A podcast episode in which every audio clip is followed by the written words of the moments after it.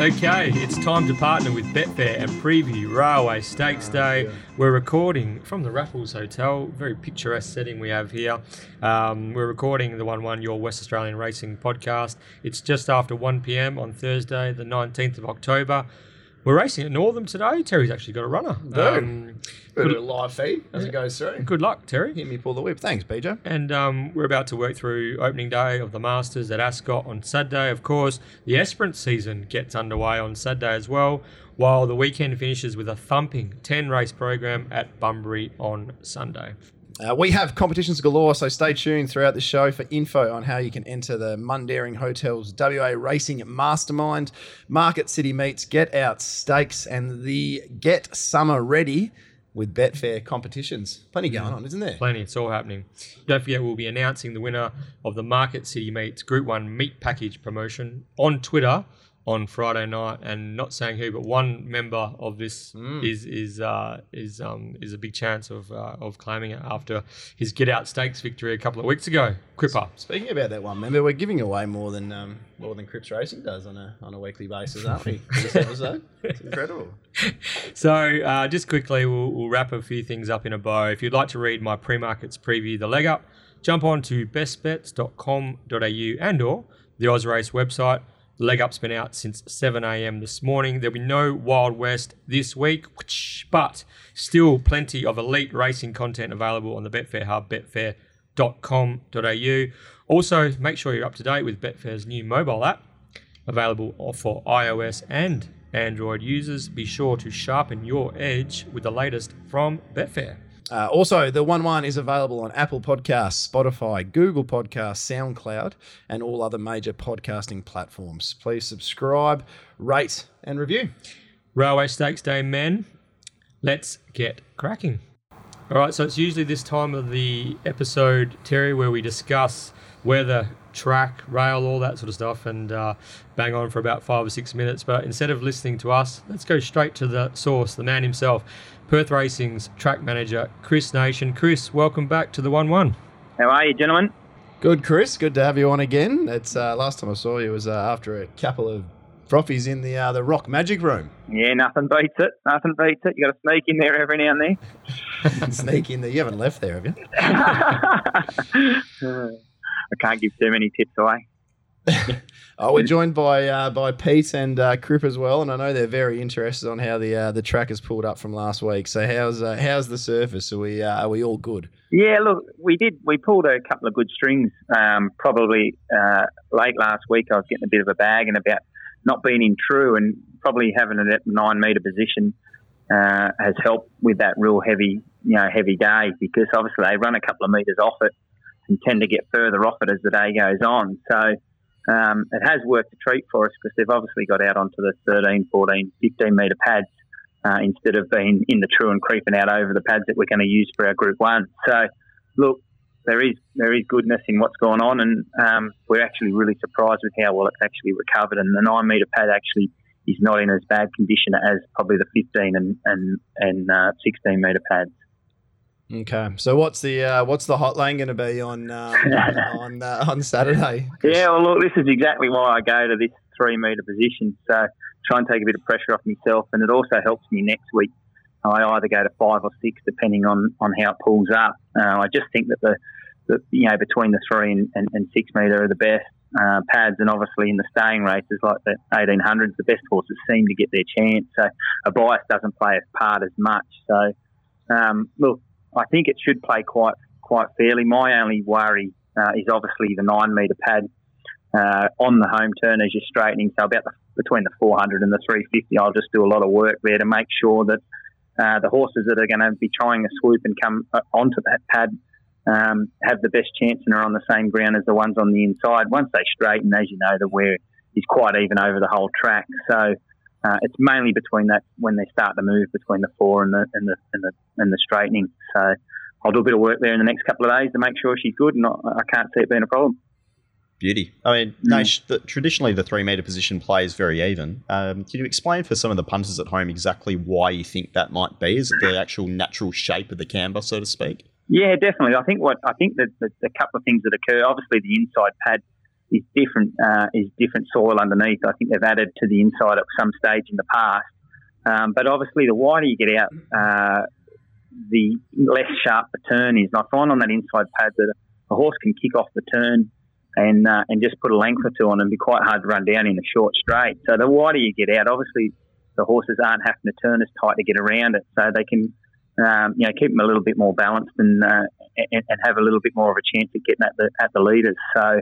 Uh, I think you know between the three and the six, obviously once you get wider and wider, it's obviously the arc becomes bigger and it can go the opposite way. So it just seems to be the right part on the track that they can, you know, it evens it right out. So, Chris, just quickly back on last Saturday before we move forward into this week. What what was it like on the day in the lead up? Like, how much rain did, did Ascot actually cop, and, and is that is that the I guess the I guess the wettest day you've you've experienced since you've been over in, in West Australia on, on a race course? Yeah, absolutely. I haven't had weather like that. I haven't actually had weather like this whole season, this summer season, since I've uh, since I've been here, it's really queer. But obviously, uh, on a race day, it's definitely we got 15 mil, mils during the day, and we had 13 mils, which is unnormal because the rest of it, if, if, you go and look at what the weather said that we'd received around, it said we'd received four or five, but it must have just dumped it on Ascot the morning before. And I actually walked the track, and I was surprised how well it walked. But down the back straight's the, the worst spot because uh, you got the tree line down there and the river down there, and it just seems to hold a little bit more moisture. So you always can. Uh, the track seems to rate a, uh, run a rating worse down the back than it does in the front, which is, you know, for instance, yesterday I thought they were genuinely probably on a good four, except for about, you know, a couple of hundred metres down the back straight. So, um, you know, you've got to rate the track on the worst part. But, um, yeah, it was a, a, a, a, horrific day. And as I said, the days like that, the jockeys deserve all the credit because uh, I wouldn't want to be out there in it, and, and they're the ones out there. How far back did the cutaway go in yesterday? It was 16 metres back to the 13, 14? Yeah, 13. You, you, look, it's yeah. got to be a three metre cutaway. That's the rule. So, metre, okay. Which it does affect me at times, and, and uh, I'd, sometimes I'd, I'd rather it be two metres, but it is what it is. Yeah, because it was no, noticeably played um, played wider, better yep. yesterday, and the, and the cutaway was definitely a little bit off. So perhaps we can expect that going forward. Um, on Saturday, the horses are making sustained longer runs and deeper runs. May um, may find the inferior going, but uh, yeah, I often find that. Uh, trying to guess yeah, that look, and trying to uh, put that into play uh, can be a negative towards our form. Yeah, look, I, I actually, uh, and look, next week's going to be the bigger question. I don't think, and I've watched the last couple of railways uh, on this three metre pad. If you watch the racing, they don't. They probably only use about ten metres of the track, sometimes twelve metres of the track. So they'll actually probably be inside all that muck or you know all the stuff that mm-hmm. they would think would be the last week's problem. Um, so my it's a, pretty, issue, it's a pretty ordinary ride if they go any wider than that. yeah. well, yeah, exactly. But uh, I just think that that's the way they ride these group race days. That they do seem to ride more competitive and tighter. So uh, it does help me that way. So next week's probably going to be more of the uh, you know, we're going to have to look at it, you know, middle of next week because I think it will be recovered by them because it's just starting to jump out the ground. But when you come out to six metres, you, you're then only three and four metres away from, from that used pad. So I think this week is, is probably a, a benefit that we're so far in, but next week may be uh, more of an issue. Now, Chris, we've got a nice sort of Perth spring day, I suppose, today. What have we got scheduled for tomorrow, and what, what can the punters expect on Saturday weather-wise? Yeah, it's it's, it's queer. We uh, this time last year we nearly lost the meeting on Saturday They had all the rain, and, and this week was full of weather between 35 and 40 degrees, and uh, we haven't had it this year. Actually, this time this night last year I was out here watering the one o'clock in the morning, which I won't be doing tonight. So uh, look, we I think it's 27 tomorrow, 27 tomorrow, and 29 Saturday.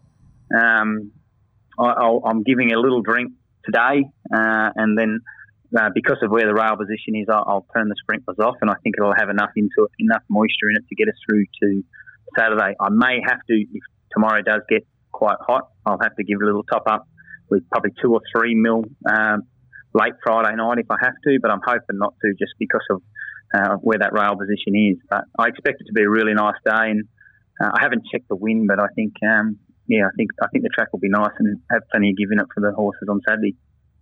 All right. Well, we better uh, we better get on with the uh, the rest of the card, and we better try and uh, tip some winners for our listeners. But before we go, we better uh, we better get a railway tip from you, Chris. Who's going to win? Oh, look, I, I think uh, I, I, look, I think inspirational girls, that you know, and, and, the names are probably the, the tip that, that everyone wants. But I actually, I think the Eastern State Raider, Galo Chop, he's gone unnoticed. He's, he's been hiding Gaylord down there. shop. Yeah, You started drinking in the Jimmy Jimmy bar really early, have Nah, you? yeah, go watch his run last year. Don't be, uh, yeah, don't be surprised if he, he leads them a merry stray in front and they can't run him down. The only the thing of these races, if you get too far back, you can get in the muck and you've got to have plenty of luck to get through. So, uh, just the way you're talking, you're almost telling us it's going to be a bit on pace. I'd, No. music, music to my ears. I'd love that. Cripper's, Cripper's up and about. hey, Chris, we um we really appreciate all the effort that you you and your team goes to uh, to produce Ascot as well as you do, especially considering the the week that we've had. So we're all looking forward to getting out there on Saturday for a fair track, and may the best horse win. Yeah, absolutely, and, and you're 100 percent right, BJ. It's a huge shout out to my boys. They, these weeks, I know they're their grand finals, but they put in week in week out in the middle of winter when it's really wet and horrific. When you don't want to be out there, they're out there doing it. So, you know, they deserve all the credit. I, I suppose I get the name, but they're the boys behind me. Without them, I'd be nothing. So, yeah, I do appreciate their credit. Brilliant, Chris. Well, thanks, Thanks, for boys. coming on, mate, and uh, hopefully we'll see you for a uh, a drink late on uh, late on Saturday. I don't drink. Thanks, boys. Thanks, Chris. see you, mate. Thanks, Chris. Yeah, thanks again to Chris Nation for joining us here on the 1 1, just giving us a real in depth uh, analysis into the Ascot track and the weather coming up and how he how he plans to manage things uh, leading into Grand Final Day, Railway Stakes Day on Saturday. So we should, should we get started on race one? Let's do it. All right, race one. Boys, it's the Tourism WA Trophy, 1200 metres, six horse field to kick things off, rating 72 plus brigade. Uh, it does look a beautiful welcome home present for the wizard, Sir William Pike, back out of quarantine in time for Railway Stakes Day, and he's uh, he's on board the very short priced Long Beach. Um, looks a nice nice setup for this horse. Six horse field should just be able to camp off the speed and uh, in typical Pike fashion bring. Uh, what's he about even money? This horse now, Long Beach. Yeah, around about that quote, BJ. Yeah, bring, Um, bring Long Beach with a uh, with a swooping swooping run. He's got uh, some some jets. Long Beach. He's got some form around Elite Street, one of the favourites for the Winterbottom, and and Labour Rod, who's uh, favourite or joint favourite for the Carbine Con- Club.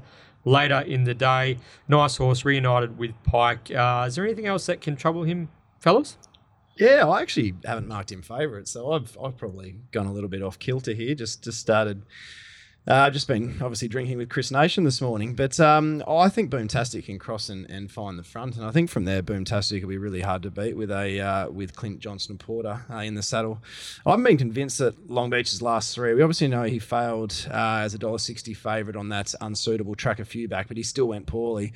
I don't think his last couple have been they've been good runs, but they haven't been great runs. Um, Pike's going to be three back, one off, and he's going to be coming hard late. But I, I just think if Boomtastic crosses, finds the rail, um, I think you're sort of talking four fifty to two bucks. I, I think they should be a lot tighter in the market. So I'm going to be um, I'm going to be starting my day um, hoping um, that it is playing a little bit on pace crip. Yeah, Terry, I'm with you on the fact that I think uh, Long Beach is definitely beatable.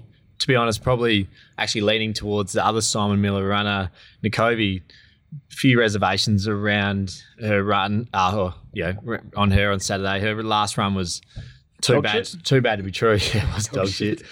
She hasn't won. She's only won the one race, and it was yeah nearly two years ago. But if you forgive her last run, I reckon her best figures really stack up in a race like this. She's got the informed hoop of WA Brad Parnham on board, maps to either probably settle in the box seat, and I uh, I think that she can give this a really big shake. But yeah, agree with you, Terry. I think Long Beach is beatable, and I'd really I want to be on the Simon Miller pair. That might even be a two horse play to take take Pikey down in race one, and yeah, he just doesn't get home and has it all his own way. Hopefully, you realise we've got him on the show shortly. Um, Caracapo not lead, you think? Uh, maybe. I, I think with the big weight and with uh, with the only the 54 on the back of Boom Tastic, I think Simon Miller will instruct Clinton to be um to be really aggressive and, and try and get forward and, and cross. So uh, he sat outside of Cliffs of Comfort, who he knows very quick, and his other run he actually found the top before Condor Heroes came and took them on. So I thought both runs were full of merit. I don't think Long Beach was literally was literally was going away from Boom Tastic on the line enough last start to suggest it's going to be a, a walk straight past it. And um yeah, I'd be actually really surprised if Boom Tastic gets beaten here. Okay. What about you, Pete? What are your I'm thoughts?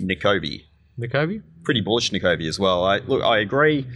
Last start was, I wouldn't say too bad to be true, but it did have a couple of excuses. Lost a bit of momentum behind a tired runner. It seemed to get going again on the line. It was a bit of a bizarre ride given the amount of cash that came for it. And though obviously the stable was keen, but they're always keen, so no surprise there. But third up last prep, it ran second to Broadway and fourth at Moonee Valley, beaten one length. And I mean, the, the figures that she was consistently running over East were well and truly better than the rest of this lot. I've got her marked around 350. It's a bet. Hop in. Full Yep. stop. I'm with you. Full stop. I love you. You're Just you're clear and concise, aren't you, Pete? It's one thing I love about you. Si- Simon A. Miller to get uh, to get the uh, first out of the Masters up and running off to a fast start. The, He does love the Masters. He does. Mm. He does. And um, yeah, he's got some uh, some ammo in on the day as well. So yeah, interesting. We'll, we'll be welcoming back the Wizard from his uh, from his three or four months in Victoria. He's out of quarantine, and we'll be having him on the show shortly. So we'll ask him his thoughts on Long Beach. It's not a bad start, is it? A six horse race, and um, probably two of them can't win. You would have thought, and we've gone three different. Oh, and we horses forgot to- between the we four. forgot That's to- not a effort. We've got to mention Brad Willer is in Yes, town, and he'll yep. be, he's also considering. I think, or it's a strong possibility that he's going to be setting up shop in Western Australia in the new year and uh, establishing himself over here as a permanent fixture in the WA riding ranks. That's good news. Race two is the Mumm Champagne Crystal Slipper Stakes, the cr- pre-Christmas feature for the two-year-olds. Um, interesting race. Lots of uh, lots of first starters having a crack at the hundred thousand dollar prize money on offer. There's some exposed form as well. We see the Simon. Speaking of Simon A, he's got the Liwa, who was a beaten favourite two weeks ago um, in the race won by six carat over 1100 meters. There's a couple other first starters as well as um, some form through. David Harrison's trained Galaxy Cat. I thought the first two runs of a horse called Diamond Blue have been really good as well. Uh, last start was excellent, just had no luck at all.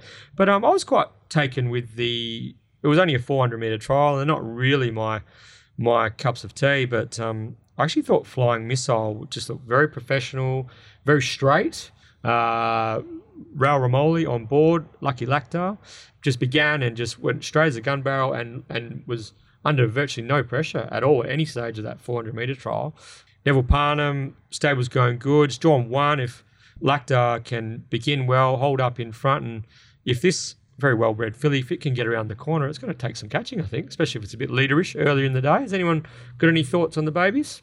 Yeah. Good on Nev for going with Lactar as well. Non Yes. claiming as well. Good on. Yeah, well, it's interesting that uh, Chris has chosen to ride.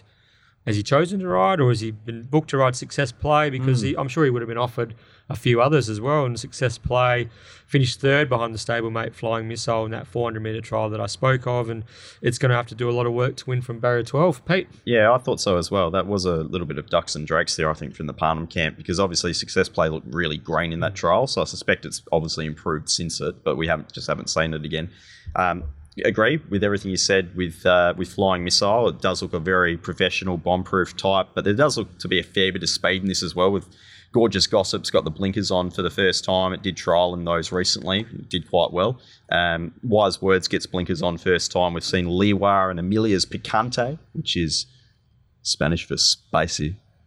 Uh, that will probably roll forward as well. So will Galaxy Cat. But the horse that I thought is at a price, and it's just got a really, really fun trial to watch, is a Strape or a Strape, depending on how we're pronouncing it. It's, uh, I think it was in Greek mythology, it was one of the god, gods or goddesses of lightning. Jeez, the podcast just got a lot more education. Oh, exactly, yeah.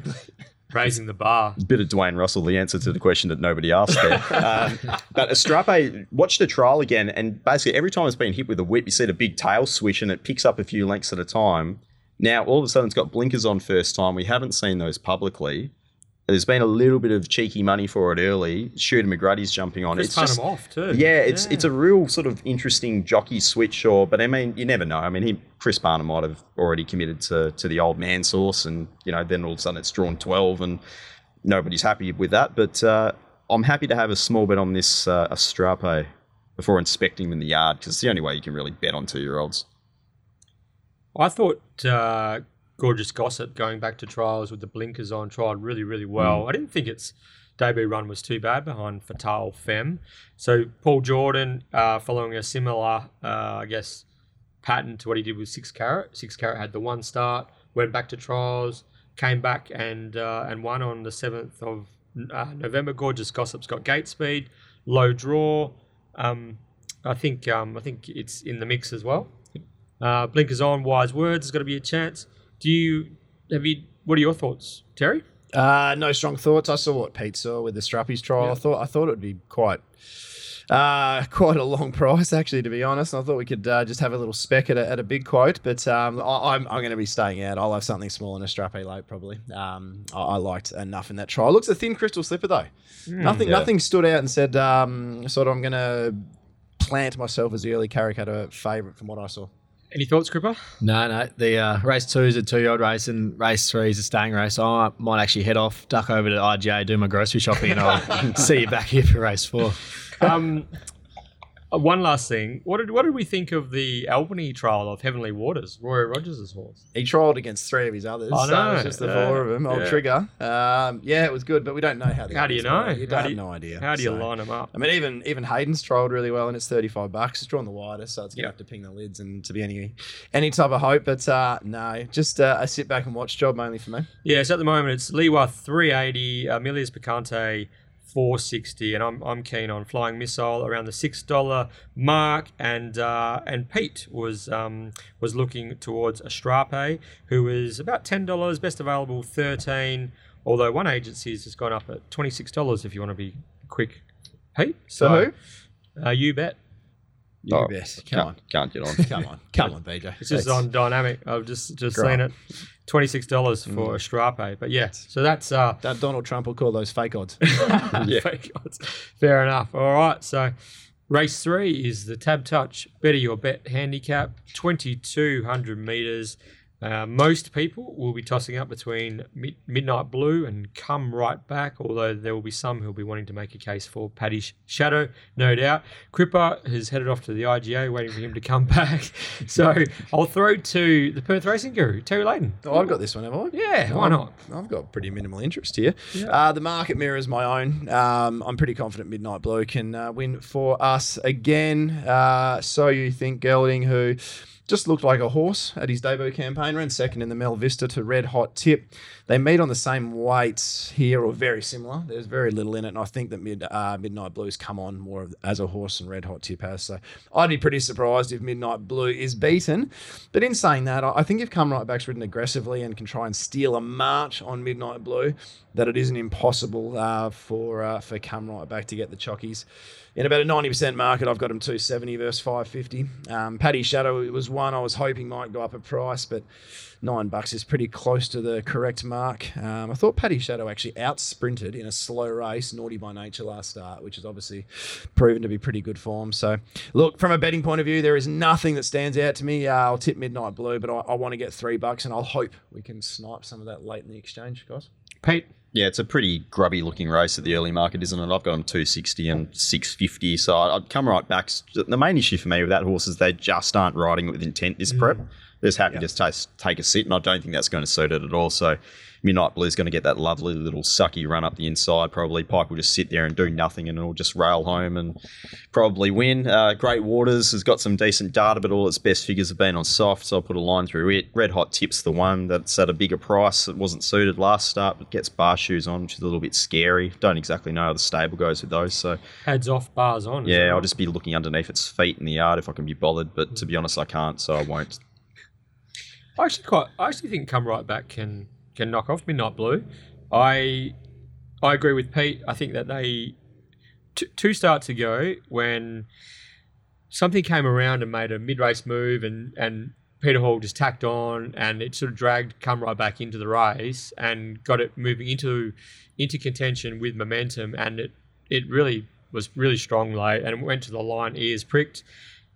Would I'm- you like to see him just trying to lead? Yeah, perhaps. Is it, What have they been all campaign? What have they been doing? I This is just a don't- real one batter. Yeah, I just don't think it's jumping well enough. So they're almost just like, well, it? let's not use it early. So it's just I sort of you flopping use it out. early. yeah. Well, it, it's got that ability. Yep. We've seen it in previous preps, but And the other day, it probably should have won if it, if it if it had that if it had the same run as the the winner treasure. Uh, I, I liked Treasured Crown on the day, but Yeah. if that flowing momentum run into the race, I think come right back probably probably wins. So Better give you some credit for that too. I called it the lay of the day. You called it your best of the day. Oh, so yeah. I better put me. I never actually put my hand up to oh, that one. So hey, Wasn't it out the gate. Oh, it doesn't matter what the flux. I didn't care. I uh, yeah, I'd marked it ten bucks. So uh, That's one- right. one- At least you one got the buck price should have right. earned dollar eighty. about So let's got the price right. Yeah, that's all that matters, isn't it? Um, uh, yeah, and so you come right back. Did have some genuine excuses the other day. I think Peter Hall might have learned a thing or two last start. I suspect that there might be more positive on Saturday, and Hall is going to try and steal a march on Midnight Blue. Come right back's got two 2200 meter runs under its belt.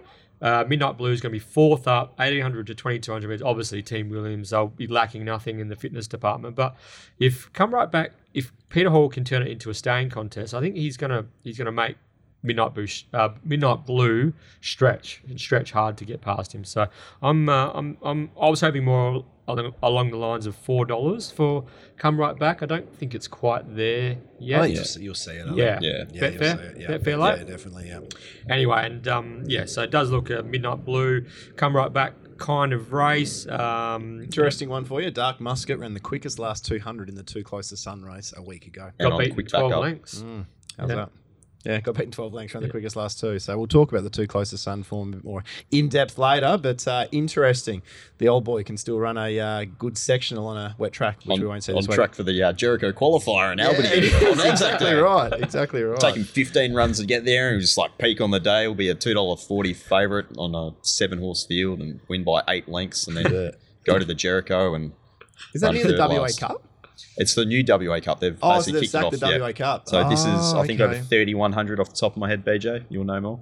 No, I don't know more actually. I just think On the that Anzac wrestler. Day, yeah, I think. Hear the word Jericho. I just think of that. Do you ever watch WWE? The wrestler? Yeah. Yeah. Uh, what was his, like, the scorpion thing? he Balls used of Jericho. Yeah, Jericho. Jericho. There you go, Yeah, yeah.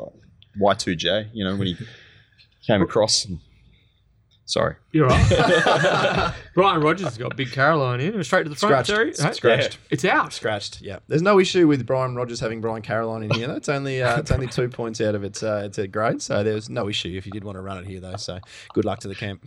Good. All right. Moving on. Now we the first feature of the day is Oh, he's, he's back. Oh, it's- there he is. Hello, there he is. G'day, Crip.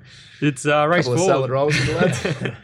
Race four is the Tab Touch Placid Ark Stakes listed for three year olds over 1,200 metres and uh, back just in time because Cripper was pretty keen to take the lead on the Placid Ark Stakes. Yeah, this 1200 meter listed race is more my cup of tea. So please interrupt if you disagree, but I mapped it uh, Charlton Eddie leading with Acromantula. Is that the right pronunciation? Yep. Outside. Spider. Yeah. Don't like my spiders, so. uh, so I mapped it like that. I This is reckon this content, race really is set up for the Russell Stewart trained filly Shan Talk. Mm. Been uh, two wins from two this prep, both been really impressive. She, I just love the way how she pulled away from Charlton Eddie last start. Actually gets weight on, gets a half a kilo off that galloper, so I can't see him turning the tables on her. I thought the Acromantula from the Pierce stable was good on debut, but he led over a thousand in the wet. It'd be interesting to see how he goes breezing over the 1200 on a good track. Um, a few other runners that, know, it's a really good race. Queen Brown is an interesting runner, was super first up, and then not sure what to make of her last two, but yeah, in short, Shan Talk, boys, what do you think? Yeah, I can see where you're coming from. The market's pretty close to mine. Um, Shantook looks the one to beat. Back of Acro- Acromantula probably in the one one you'd suggest. If Yeah, not the back of I had the same map as. Yeah, Yeah. it's it looks a really simplistic map in, in that sense, and um, yeah, they know what they're doing with this youngster. Uh, Acromantula is the one with the uh, just this that we don't know. We sort of don't know how good he is. Um, that effort was actually on that cold rail on Melbourne Cup Day, so Yeah, it was. um, the only thing about that, early in the day, over a thousand, Yeah. probably got worse as the day went on. yeah, I do I do agree But I, yeah, I've got huge respect for that horse. It just, I guess, going from a soft seven, we haven't seen him do it on a good deck yet. Yep. Same with, I thought Just a Pinch was also really good in the same race. Got left flat footed at the top of the straight, but really came hard late. Looks like a horse that will re- enjoy the 1200 and will probably sit in the box seat. But again, another one who probably put in a career best run on the soft seven. So yeah, slight con- slight slight query if uh, he can redo that on a good track. I'm prepared to say that Acromantula is very, very smart. Mm-hmm. It responded nicely, didn't he? Yeah. When hit with the whip. I don't think there's going to be any any major danger. In fact, I've got it mapped leading. I think they'll go pretty much. Charlton Eddie has been leading in slowly run races. I think with Paddy Carberry on board, he'll hand up if pressured. I think Joey will be given very simple. that doesn't happen. Pint. Yeah, bet you a pint. Paint. Making a case. Oh, let's make it a case. Done. Wouldn't, wouldn't be Jason. your, wouldn't be your Jeez, biggest I- investment of the Yeah, exactly. Where's my cartons, by the way? Uh, dearie me, yeah. Cripps just come back. Uh, he actually probably wandered across to watch his bet in race uh, two at Northam against Material Witness, which was my horse, and didn't go all that well. So he's got this little uh, little smirk on his face at the moment. So uh, yeah, if he goes quiet, um, it's because we've uh, kicked him out. So sorry, Pete. No, Continue. it's it's all good. Um, Acromantula, Save, Shan Talk for me. Uh, the rest of them, I think they're well enough exposed. Uh, well, I mean, there's obviously some half decent horses here that will find their own races, but I think these two have the most upside, the most X factor, and it's a race that just screams the fact that you want to be with some of those stronger horses. I, I think the others have probably a few convictions on them. Yeah, to be honest, I actually marked yours four thirty, and there's five available, so might be on the same two, Yeah. just the other way around. So I've got yeah four dollars and three sixty. So Yeah. It was six fifty available yesterday. Hey, here he goes, little trumpet. I, uh, the one that was massive unders for me was Pikey's, which isn't a surprise. I don't No, find him very often, yeah. but I had him close to twenty bucks. Twenty. Close to. Deary yeah. me. I love how you, I love what price you get some of Pikey's. I had him close to ten. So yeah, Yeah. uh, yeah, no. But uh, in my notes, I've got wouldn't surprise me if it's one of those setups where they all uh, have a crack out in front. It's just uh, Pikey sailing down the outside, Yeah, making Prey us all did look pretty well. Bit juvenile though for me. I saw it last week. Yeah, I think it's got a, another prep that it needs under its belt. I think it's a View. smart horse. Yeah. Yeah. But uh, this would be some training effort. Yeah, Bog track, mile, back to 1200, seven days, blinkers on, Yep. bike on. Bloody hell. That'll be, uh, but Team Williams, they do it um, very often, so you can never underestimate them. I'm with Cripper and uh, Terry here. I think Shan Talk, I was very surprised he was able to, she was able to sit outside Charlton Eddie and beat him hands down. That was a really, really good win um, last start. Uh, if the map turns out the way that Cripper outlined with Charlton Eddie holding up and Acromantula outside leader landing Shantalk in the 1 1, I think uh, with a bit of cover at her first crack over 1200 metres, peeling uh, into space on straightening. Gee, she's got she's got some good closing speed, Crip, hasn't she? So it'll be um, take a take a take a reasonable horse to hold her out. So I'm with Shantalk here. Um, and um, I'm not quite I'm not quite ready to give up on Charlton Eddie um, just yet. I've given Uh, up. Yep. Yeah. Really? In the bin. In the bin? In the bin. You gave up on double digit pretty quickly. I give up eh? on yeah, but usually when I give up on them, they tend to get up. So um, to to Charlton Eddie's connections, take that as a very positive. Queen sign. Brown for me is the horse that I'll Yeah. be taking on, but I'm not surprised to see her really improve and yeah, could could sort of knock knock me out of the park. So her last, because her last two, she hasn't had. Uh, she's been on an inferior rail on one of them, and the other one she was knocked around in the straight a little bit. Never really got a clear run yep. on them. So she's the one. If you go back to her run first up against Clairvoyance over the same journey, uh, might have been over the thousand actually. She's the one that um yeah has definite potential knockout factor, and Brad Parnham goes back on too. Yeah. So. She was 270 260 favourite in the Belgravia. Yep. Queen Brown. So that was same track and distance. So um, there's a bit of SP there, but um, but yeah, it's um not, not a bad little race here for the three year olds. It'll be interesting to see how it all plays out. Shan Talk looks uh, she's the favourite, and she probably is the hardest to beat right now. So the 370 or wait? yeah, I, I, don't- I was thinking that there might be a bit of outward pressure on that price. What do you think? Yeah, I'm not sure. Charlton gets out from the forwards, definitely. Charlton Eddie gets out Yeah. to closer to seven, seven, eight bucks. I think just purely on a head-to-head basis against Chantal, Oh, There's no way they yeah. can be that close to the market. I could see the money coming from Pete's. Yeah. Uh, Yeah. Which one, sorry? Acromantula. Yeah, yeah. I think just 100%. trying to yeah, I think the data guys will look at the map and they'll be all over it. Yeah. Yeah, That- Acromantula. yeah, yeah. yeah. All right, we'll hold fire on uh, Shan Talk. Betfair late might be the, the way to go when you're punting into this race. It's time for our Mundaring Hotel WA Racing Mastermind competition. That's right, Guru. The Mundaring has been the heart of the hills since 1899, located in Jacoby Street, Mundaring. If you get a chance, drop in and see the publican Ian Butchie O'Connor. Say good day.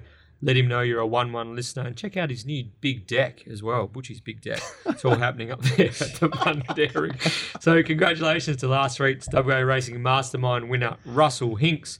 Russell's been one of our biggest supporters over the past uh, 12 months. So congrats, Russ. A one dare, uh, $100 gift voucher to the Mundaring is in the mail. So the One daring. That, the one dare that worked, I reckon, actually. You can roll with that to be, forward. to be crowned this week's mastermind, you'll need to answer the following four questions correctly. Pen and paper out, lads. All right, all right. Name the two jockeys with the first name Craig who have won railway stakes in the last five years. Question number two. Name the champion thoroughbred that finished runner up to Great Shot in the 2017 Railway Stakes? And who was the jockey? Pretty sure I know that. So I was yelling at him after the race. How'd you lose by a lip? I oh, know, yeah, oh, I seriously. was- I was on Paraded perfect that day as well. Yeah. What a good story though for connections. An underdog. I love an underdog story, don't you, Pete? He's looking at me with a. Pete's just giving away the answer to whoever was watching the parade review. Question number three. Name the last horse to win the RJ Peters Railway Stakes double, a feat that Truly Great will be looking to accomplish uh, on Saturday. And a throwback. Question number four. Who rode the mighty, geez, he was a good horse, the mighty Northerly in his famous 2000 Railway Stakes triumph? I think any W racing fan who can't, can't get that one uh, right needs to have a good look at themselves. Even even Cripper to get that one, I reckon. Uh, How do we go? Three out of four. Three out of Guru. four. Third on wrong. Third one wrong. Yeah, I Yeah, guess that, yeah. Yeah, Wasn't three out of four for the Guru. Uh, but yeah, get your answers in at the One One Pod via direct message on Twitter. Uh, all all four questions correctly, and you can be in the running for that gift voucher. One hundred dollars to spend up at the Mundaring. Terry. At the one daring. I like it. Yep. Uh, okay, let's hop straight into race number five uh, over the 1400 metres, a 66 plus. I think it's time to just absolutely declare one here. Like, I just don't think that we can, we need to hold back. I don't think we need to discuss it. All we Guru, need to Guru goes is- bang. Well, a few weeks ago, Crip and I did the uh, the Wild West. We do it most weeks, actually. We do the Wild West most weeks, and um, we were discussing Elite Street, and we we didn't. We said it's not about if it wins; it's about when is the best price, and do we take the best price. This is a similar situation here. It's not exciting, but Western Empire is probably the biggest walking, living, breathing moral I think you've ever seen in your entire life. That is, if they don't get a start in the um, WA Guineas, which I really hope they do, because I've um, had a little bit of a whack at the all-in price uh, the night before because I'm an idiot. Um, look, if you're if, if Western Empire drew a gate in the Guineas, would have started favourite. The run in the Faritha was huge. I don't think you need to say a huge amount more about it. This is the horse with the upside. It gets in on the minimum after the three-year-old allowance. Uh, great gate speed. Go back through all the trials. Go back through both race starts from wide gates. Uh, lands one-one, I reckon. Um, and this is this is all over. If you're one of those people that's a poor enough punter and have a Ladbrokes margin betting account, chuck in a couple of lengths and um, top up your winnings here and have a have a proper go. Two dollars thirty. I've got it a dollar. I had a dollar sixty-five initially. Marked it a little bit longer come the end, just so I didn't want to go over the top. But uh, this is a gift, lads. Anyone disagree? All I want to say, Oh, here we go. I again have marked Pike longer than what the current price is, but I just want to say I don't think Western Empire visually was so impressive last start. But I just want to note that they went 16 lengths slower than benchmark to the 600, which I don't think is as good a run as what everyone's Imagine, making it imagine how far he wins by if they go at a proper tempo. Like most of the Peters. So, runs. and it's, it's funny. I was doing looking at the form last night, and it's a it's a maiden in a 66 plus, and I'm marking it really short. But in saying that, probably should be a listed winner. But uh, I won't be taking the 230 or betting around it. So it's probably a watch race for me. okay. Yeah, Right? I'm the same. Like, I'm just tortured by it because I launched at first start. I backed up last start at you know Oh, 20 That plus. would hurt your heart. Just kept backing it and mm. backing it again. Jeez, it's just it's awful. And now Pike jumps on, so there's no price, and you're just looking at it just being sick And physically. you just know it's going to win when you don't get anything. Yeah, of it. exactly. I've got you know Tiff has spoken basically at the current price there. Phone me, I was got slightly as an overlay, but this is horrific. It's just going to be a car crash for me mentally. Nah, Tip has spoken clear second pick for me as well. Yeah. The one I like Tiffer Spoken. I reckon Yeah. he's going to be a really decent horse, actually. Yep. So, yeah. Yeah. The one that came up uh, slight overs for me, and I won't be playing, but if it's a real leaders track, is Oh. Terry's favourite horse, Butterly I was Lad. just about to give that a little So, pop. I was just about to give um, that a little pop. I had it low double figures. I think me there's 20 bucks. Yeah, me too. But in saying that, I don't think we're going to see a real dynamite I leaders track. so either, So yeah. probably we'll throw that idea in the bin. But my, um, my plan will be if uh, Western Empire comes out, we lose 40% of our money. That's that's 14, 15 bucks each way without Western Empire in the race. That's an each way bet at 52 and a half. You got Sophie Song in the breeze. There's no real other pressure in the race. So if Western Empire does come out, I'll be um I'll be very happy to have something Yeah, that each way. So I won't be expecting to collect, but I'll definitely be on. I was going to say, geez, you're optimistic. You I've just tipped two winners in the same race. So, Exactly. yeah. you've got the you've got the moral, and then Yeah. also the backup moral, just in case the moral comes out. Assuming you're scratching in a non I also think Tiff has spoken. No, I'm with, I'm with you, Terry. I think uh, I think Western Empire is just about a moral with you too, mate. It's wrapped up. It's a gift. Yeah, yeah. You'll get it on Um, the 25th of December. What I really liked about his uh, Faretha Stakes performance is just the way that they fan at Ascot. He sort of just got shunted just a, a touch on straightening, but his last hundred, geez, he was jumping out of the ground again, and um, just looks like a just he's got class written all over him. Western Empire, uh, as he should. Blue blood, Peter's investments. I'm with you, Terry. I think he just wins. Mm. What's so like you're saying before? It's all about the price. When is optimal price? Oh, I've just I've piled Peak in. price. Yeah, I'd, I'd pile in two dollars thirty is enough for me. So Yeah, okay. there will be some, as BJ mentioned, there will be some Tipper spoken support. It's funny with Oceans fifteen. You know, it always comes up way unders and our, uh, everyone. It comes up unders in everyone's book. They've now jumped off Oceans fifteen.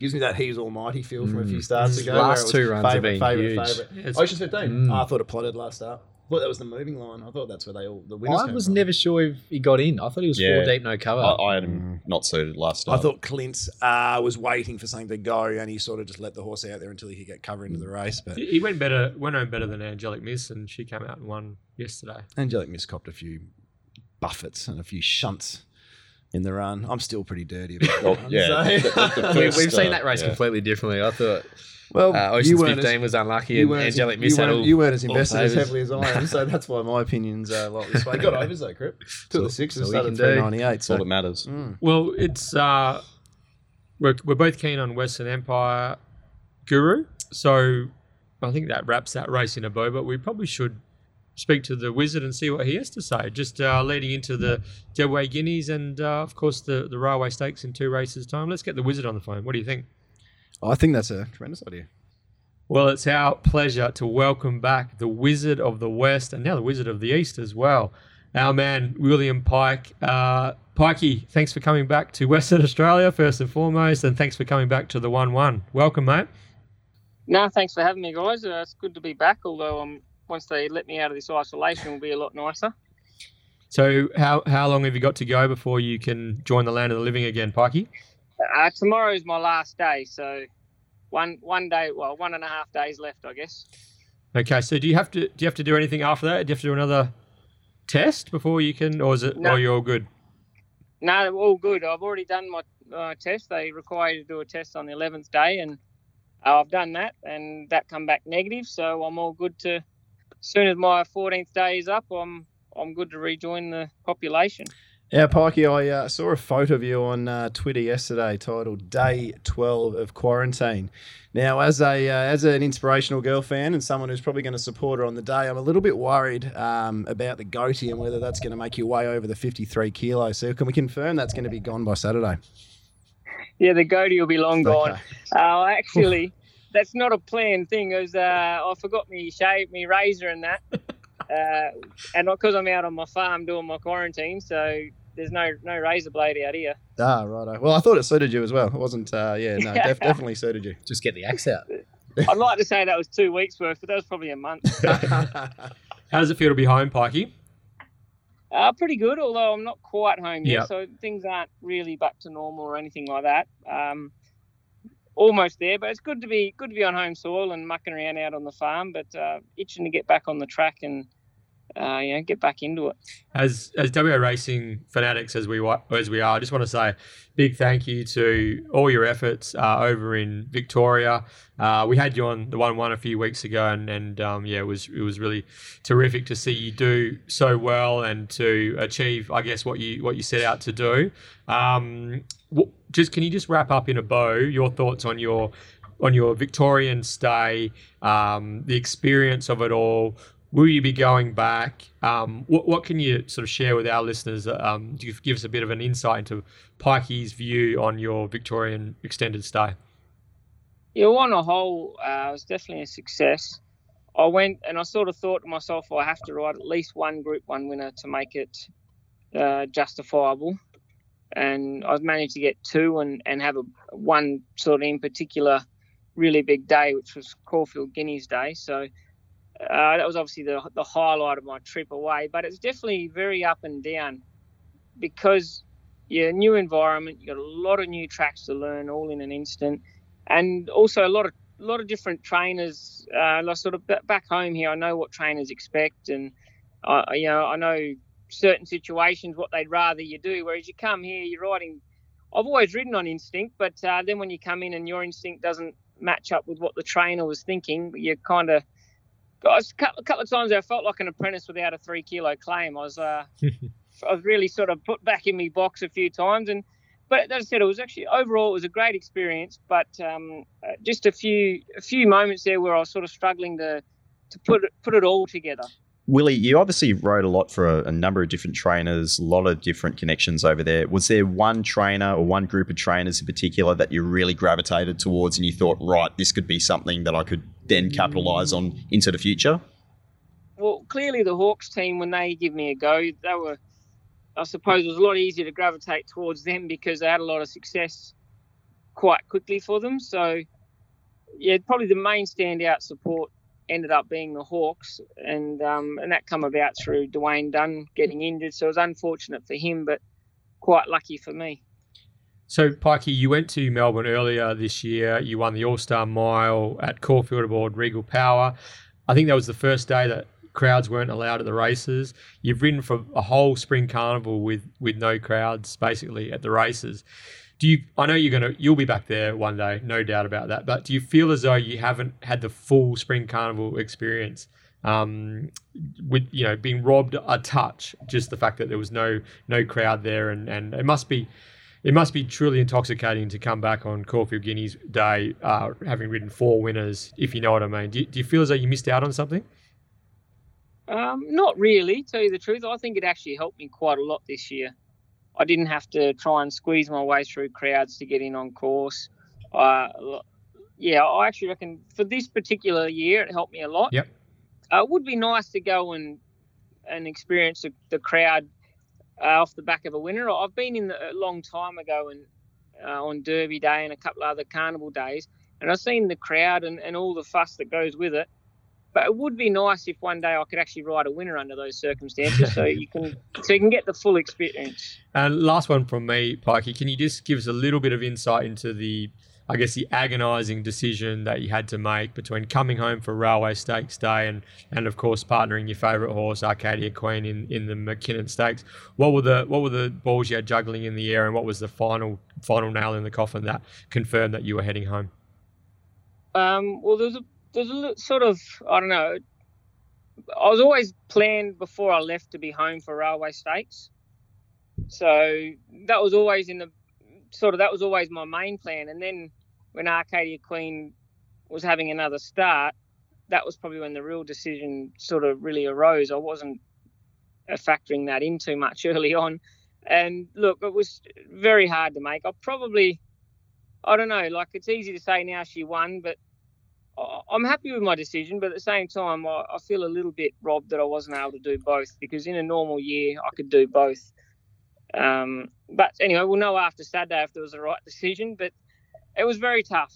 Uh, even now, I'm still sort of weighing up the pros and cons and how I came to the decision. But um, I also had it sort of was a little one of those things. Also, uh, everyone was wanting me to come home as well, so the family and and Grant Alana and Bob Peters, there was, there was sort of not so much pressure, but there was there was expectation from everywhere that it was time to come home, and uh, and that probably helped make my decision.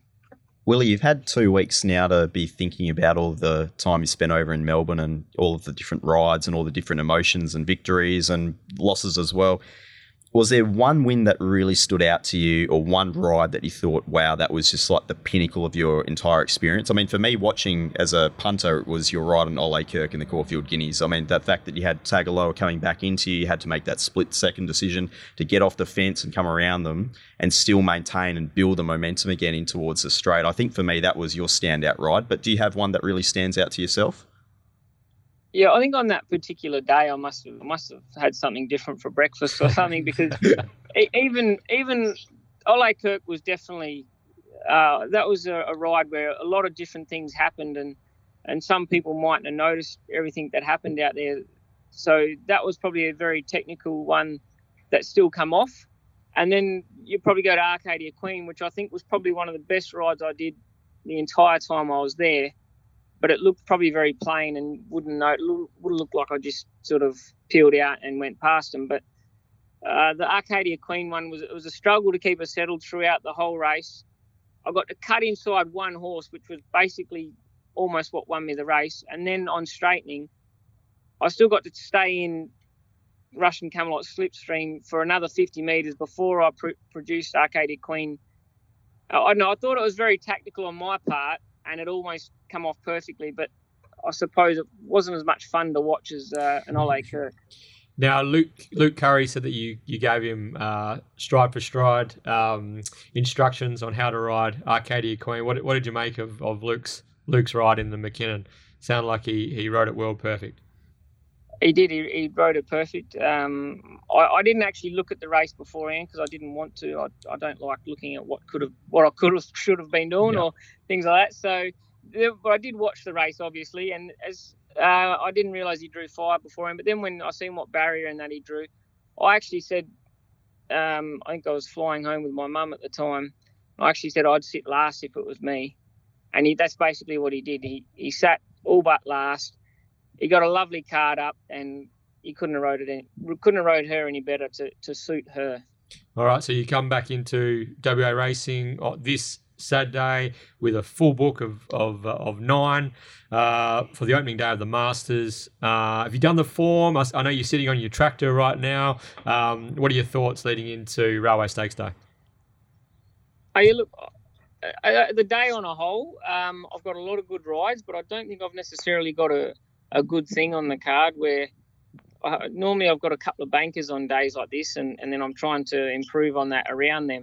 So I don't think I've got a, a, a dead set good thing. I think I've all got to earn it at some stage, whether it be barriers or or sort of tricky sort of fields where there's there's always to me they all look like there's one to beat, but um, obviously the main one I'm hoping to win is the Railway Stakes. I think I've drawn very well there. I've drawn 11 it's a little bit wider than I'd normally be happy with, but I see Inspirational Girl hasn't been jumping that well the last couple of starts. So I think that'll allow me to not get pushed around too much and find a spot that I'm happy with. Then, as with a lot of my rides on the day, it's going to really matter. I've got to really make sure I try and get on the right horse's back around the bend because that'll be make or break stage for me. Mikey, I know there's a lot to uh, play out and before the Kingston Town in just over a fortnight's time. But if you had to lock in a ride right now, who would you be riding?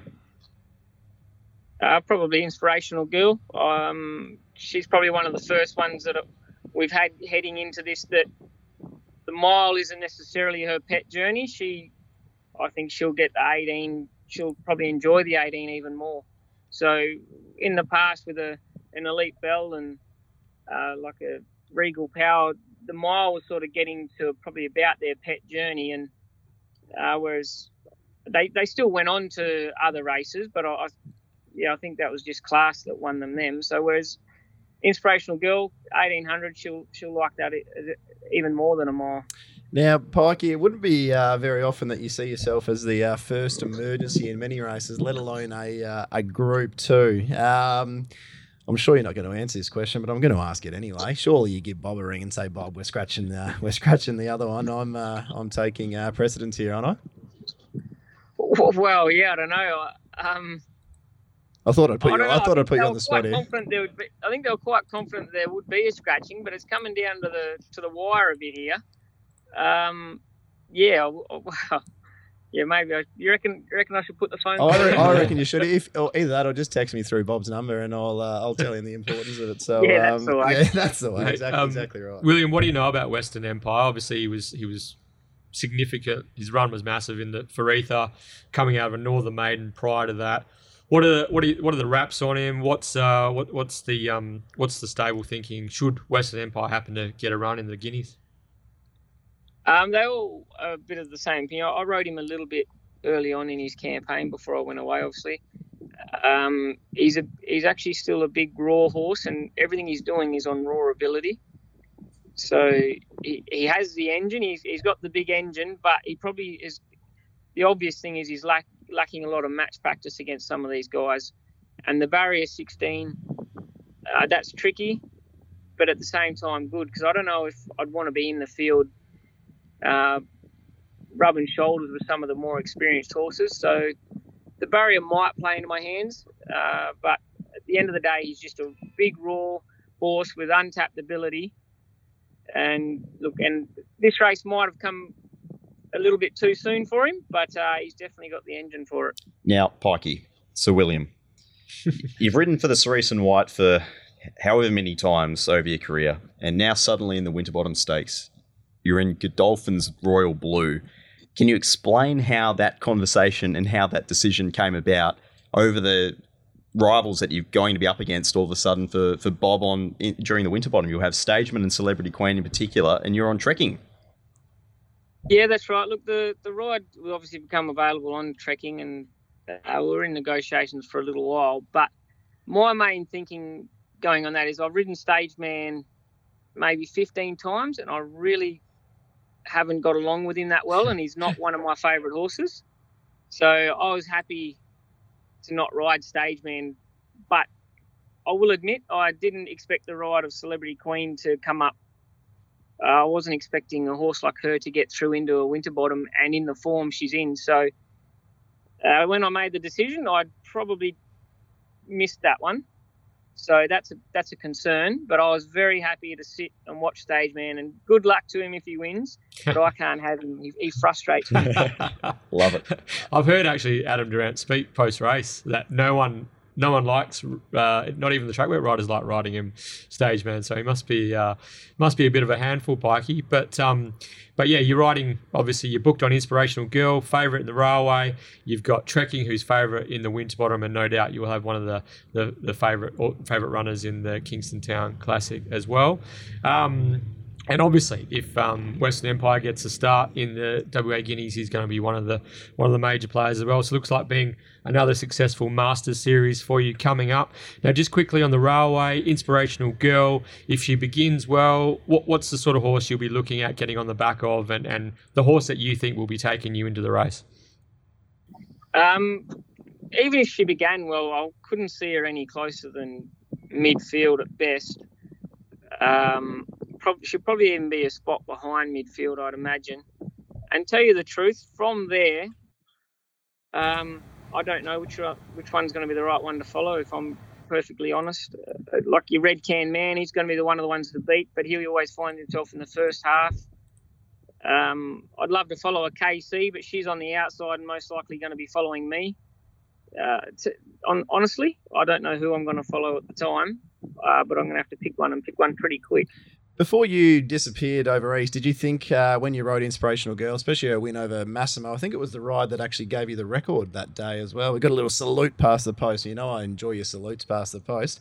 Um, did she give you a? Did you think she had the ability uh, to progress as she has this campaign to a um, to a railway stakes and a railway stakes favouritism?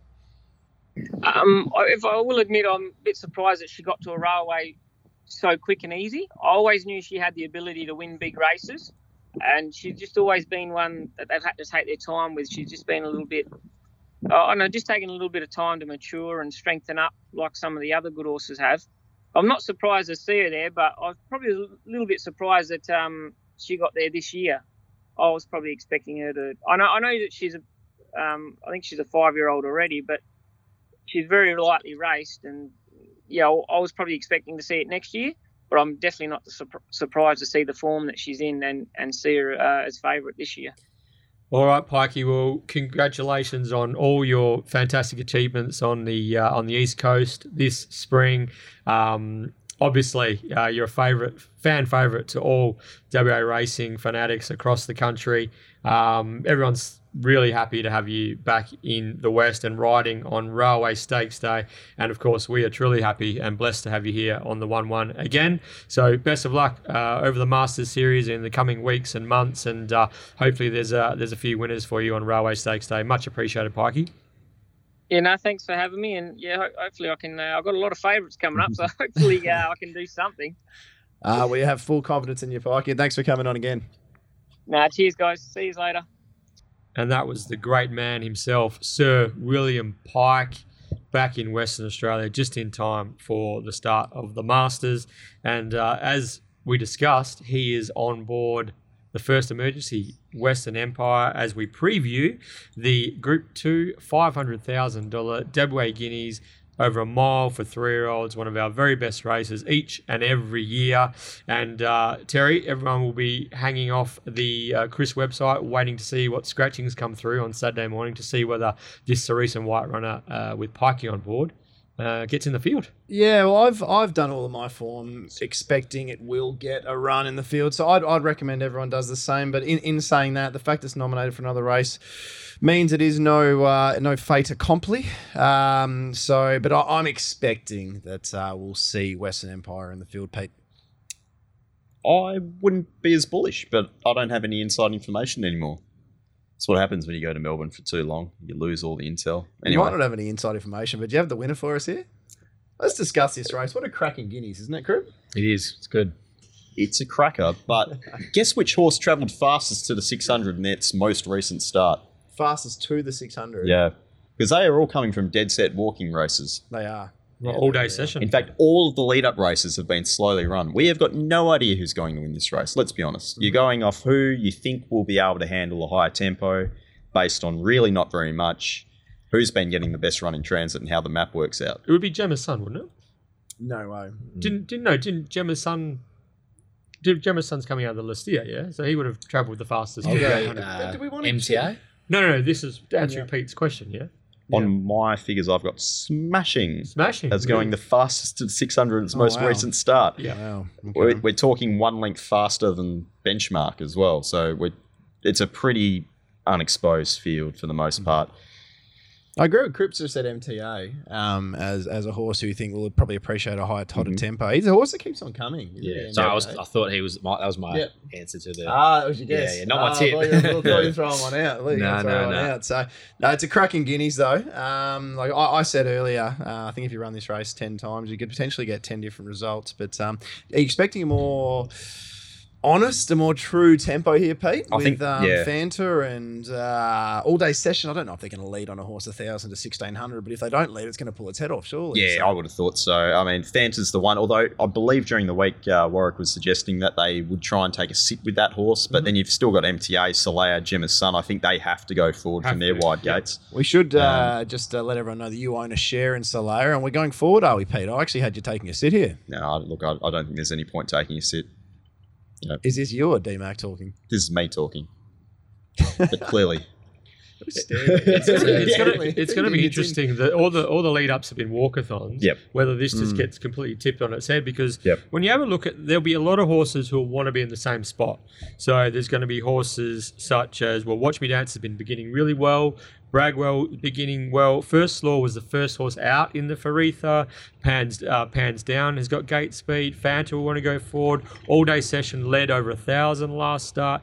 And as um, as you guys mentioned before, both MTA and Gemma's Son will be lo- looking to push forward from their high draws. So I don't know. It might might end up turning into a genuine mile for um, for these three odds. What, what I'd like to see, and Crip and I were just discussing it off air before, is yesterday was a really off pace day at Ascot, but um, Kieran McDonough and, and, and Lonsdale, Lord Lonsdale, sorry, they said no bugger it. We're gonna but we're gonna run this like a, a proper um, we're the we're the what are we the toughest horse from, Yeah. from the front and, and Punch, in, punch yeah, into just the punch it. I- I'd love to see a horse like MTA, who I, I think is probably one of the tougher horses in this field, but not necessarily one of the better horses in this field. Just go forward and say we're going to make this a proper, truly run test, and we're going to see if you can catch us. So uh, that's what I'm hoping to see. But whether we do see it, I don't know. it's just impossible to tell, isn't it? Uh, I think the difference between going forward and leading are two different things, and we don't really have a genuine leader here, Mm. and that's the Can hard we get part. wrinkly in the race? Oh, I'd love it. Does First Law with the blinkers on? Possibly. Have a yeah. crack? Oh, That's who I, that's who I had had leading. you? Yeah. you? Yeah, I just thought he was the first horse out the other day. They've gone blinkers again. They're probably Simon A. Miller's probably thinking, you know what, I can I can find the rail in front. And if there's leaders that are winning, like basically, if there's not leaders that are disadvantaged earlier in the day, then I think that they'll probably want to have a crack. Well, it's yeah, it's it, as I said, this is a this is a, a cracking race. Um, Pistol, do you want to lead us in? What have you What have you got for us here? I'm sticking with the two horses that I backed in Champion Fillies at big odds in Brave Angel and Solaya. Brave Angel, I think, is very much a wet type, though. I've got a little bit of a concern over it back onto the dry. I know it posted a really good figure two starts back on what was a good track, but I think the odds are well enough exposed at the moment, so it will be a saver for me. I'm not going uh, anywhere with my horse Solaya. I think she's been not necessarily suited in terms of where she's landed the last couple of starts. Chris Parnham's obviously a positive. The clear danger for me in terms of the boys is Dom to shoot. Just, I mean, oh, or you, if you had eyes last start, you saw the run of Dom to shoot. Clearly wasn't suited, hemorrhaged in the market late. Will get into a lovely spot three wide with cover somewhere and doesn't have to go back to near last with most of the other fancies in terms of Western Empire if it gets a start, Magical Dream. That's it. I think Dom to shoot is one that will be definitely uh, benefited by the stronger tempo. Um, for me, it's all about the rides here. This is, as I Yeah. said before, it's a Yeah. the race that could just be run and won so many different ways. I mean, we're, we're all no one's going to mention a horse, and I'm not going this way, but we're not going to mention a horse like Callaroo. And to pick up and sprint on a slow tempo underneath horses after being held up to the 250, that's a really strong win. Forgetting from where you forgetting where he came from in the run, it was still a really strong victory to be able to do that. So look, in this type of race where I think it's so open, I'm I'm I've openly been tipping Dom to shoot for the last month or so, and I've taken all the prices. So good on me. You've got the favourite. Well done, Terry. A little bit of a that's a high five to myself. Um, but at the five bucks, four eighty. That's a little bit. Uh, that's a little bit thin to uh to dive in here at those type of prices. It is Would- five dollars a field, really, isn't it? Like, it's a five. yeah, It's a, I've got a six dollars a field. Yeah. I'm to shoot on top. So Yeah. I tip on price, and um, the one that's come above that quote for me, I didn't have it leading like you did, Veach, but uh, that's first law. Uh, shades on. Simon Miller has a little bit of a glint in his eye when he talks about this horse. First up was huge. I thought it was an equal run to Secret Plan, who would have been probably favourite getting here if uh, if he didn't go shin sore. Um, that was behind Kiss on all four cheeks on a heavily Correct. leader by stay at Ascot. You're sort of talking 14, 15 bucks a lot of these fancies are drawn a bit awkwardly, could get back. He's the one that's got gate speed to land in the first four or six. I think he sharpens up. I think he goes better with a sit. So I am hoping he, he's ridden with a sit here. Um, but $15 each way. I marked first law, eight bucks. That's clearly can't bet for me, guys. Now, am I missing something here? Why is why is First Law fifteen dollars and the stablemate half that price in Brave Angel? What, what am I missing me- here? Can, can you educate me, please? I'm, me. I'm It's called- confused. it's called the recency effect. I'm big on this in futures markets as well. So you'll see a horse go. Uh, that's that's just something moving fastly. If you didn't know what that right? Basically, if you look at a futures market, the moment something happens, watch Elite Street the other day. Wins wins like Winx in a 72, 78 plus. Yeah.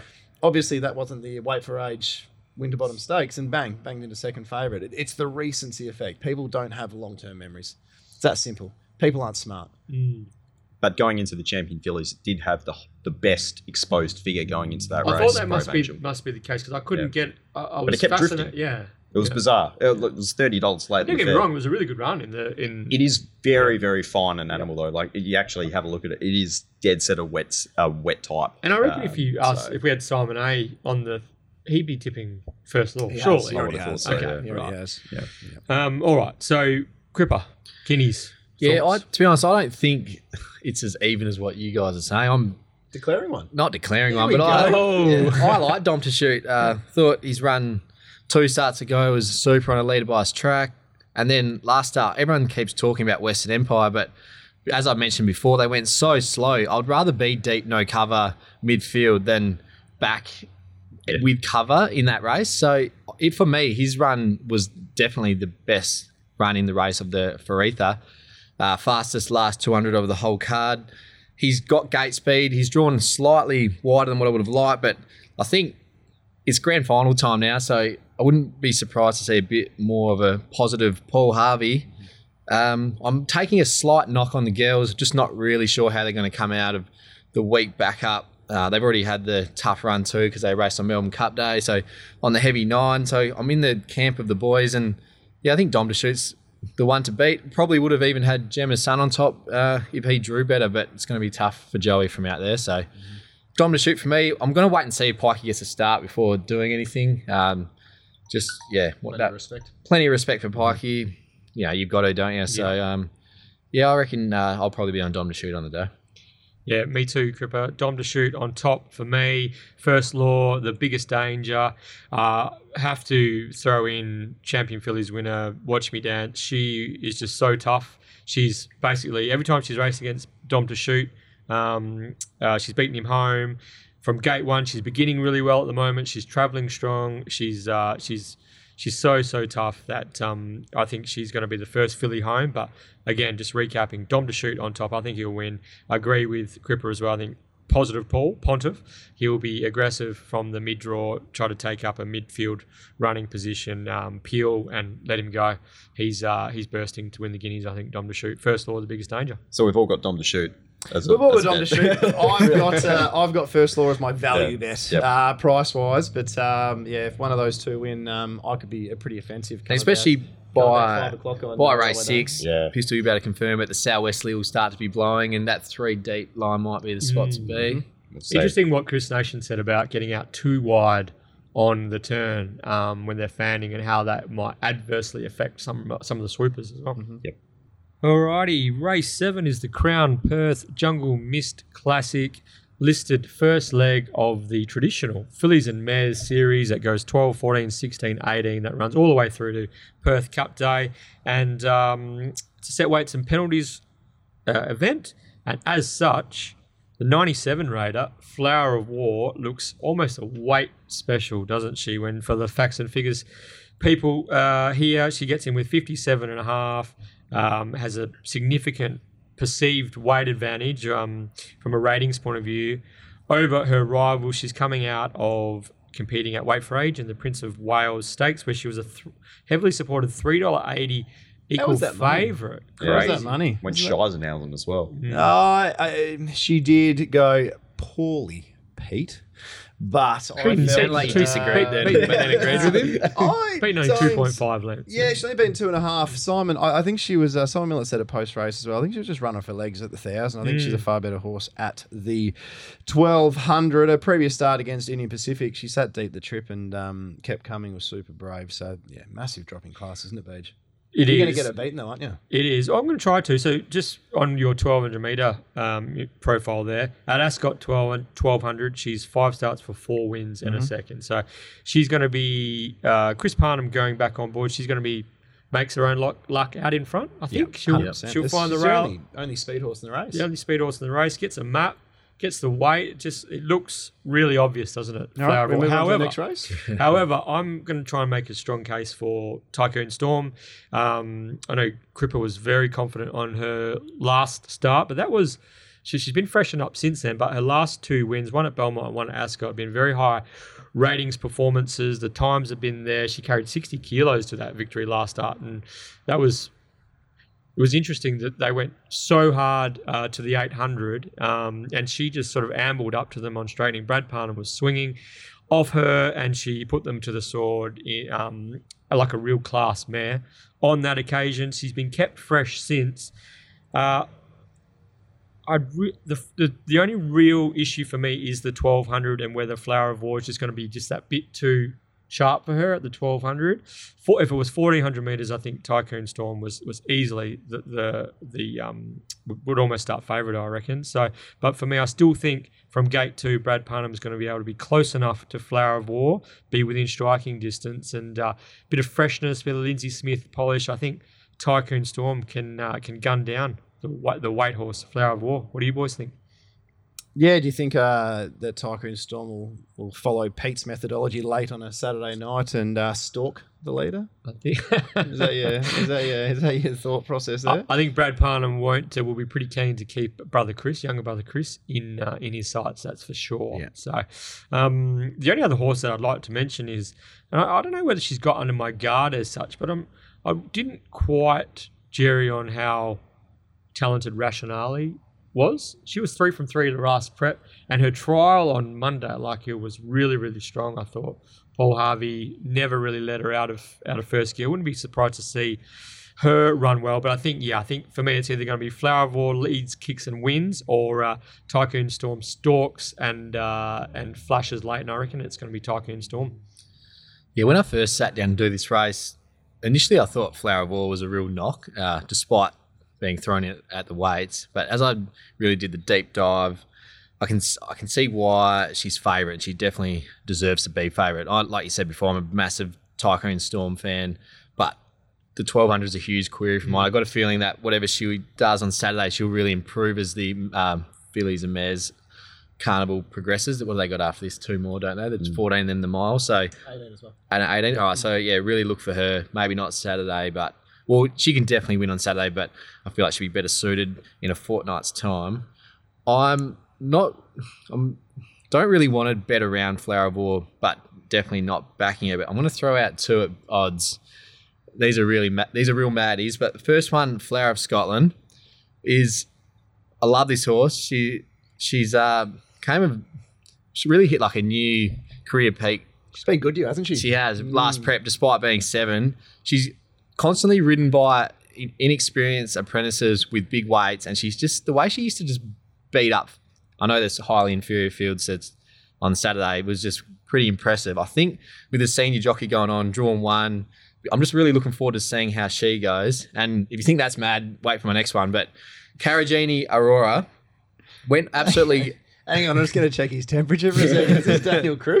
When- Christ, these aren't $2.50, you realise, mate? Caragini Aurora went absolutely horrible first up, but look, Kira's on it, so I've heard what happened. So she got galloped on, and apparently her leg blew up five times the size that it should have been. So there was excuses there.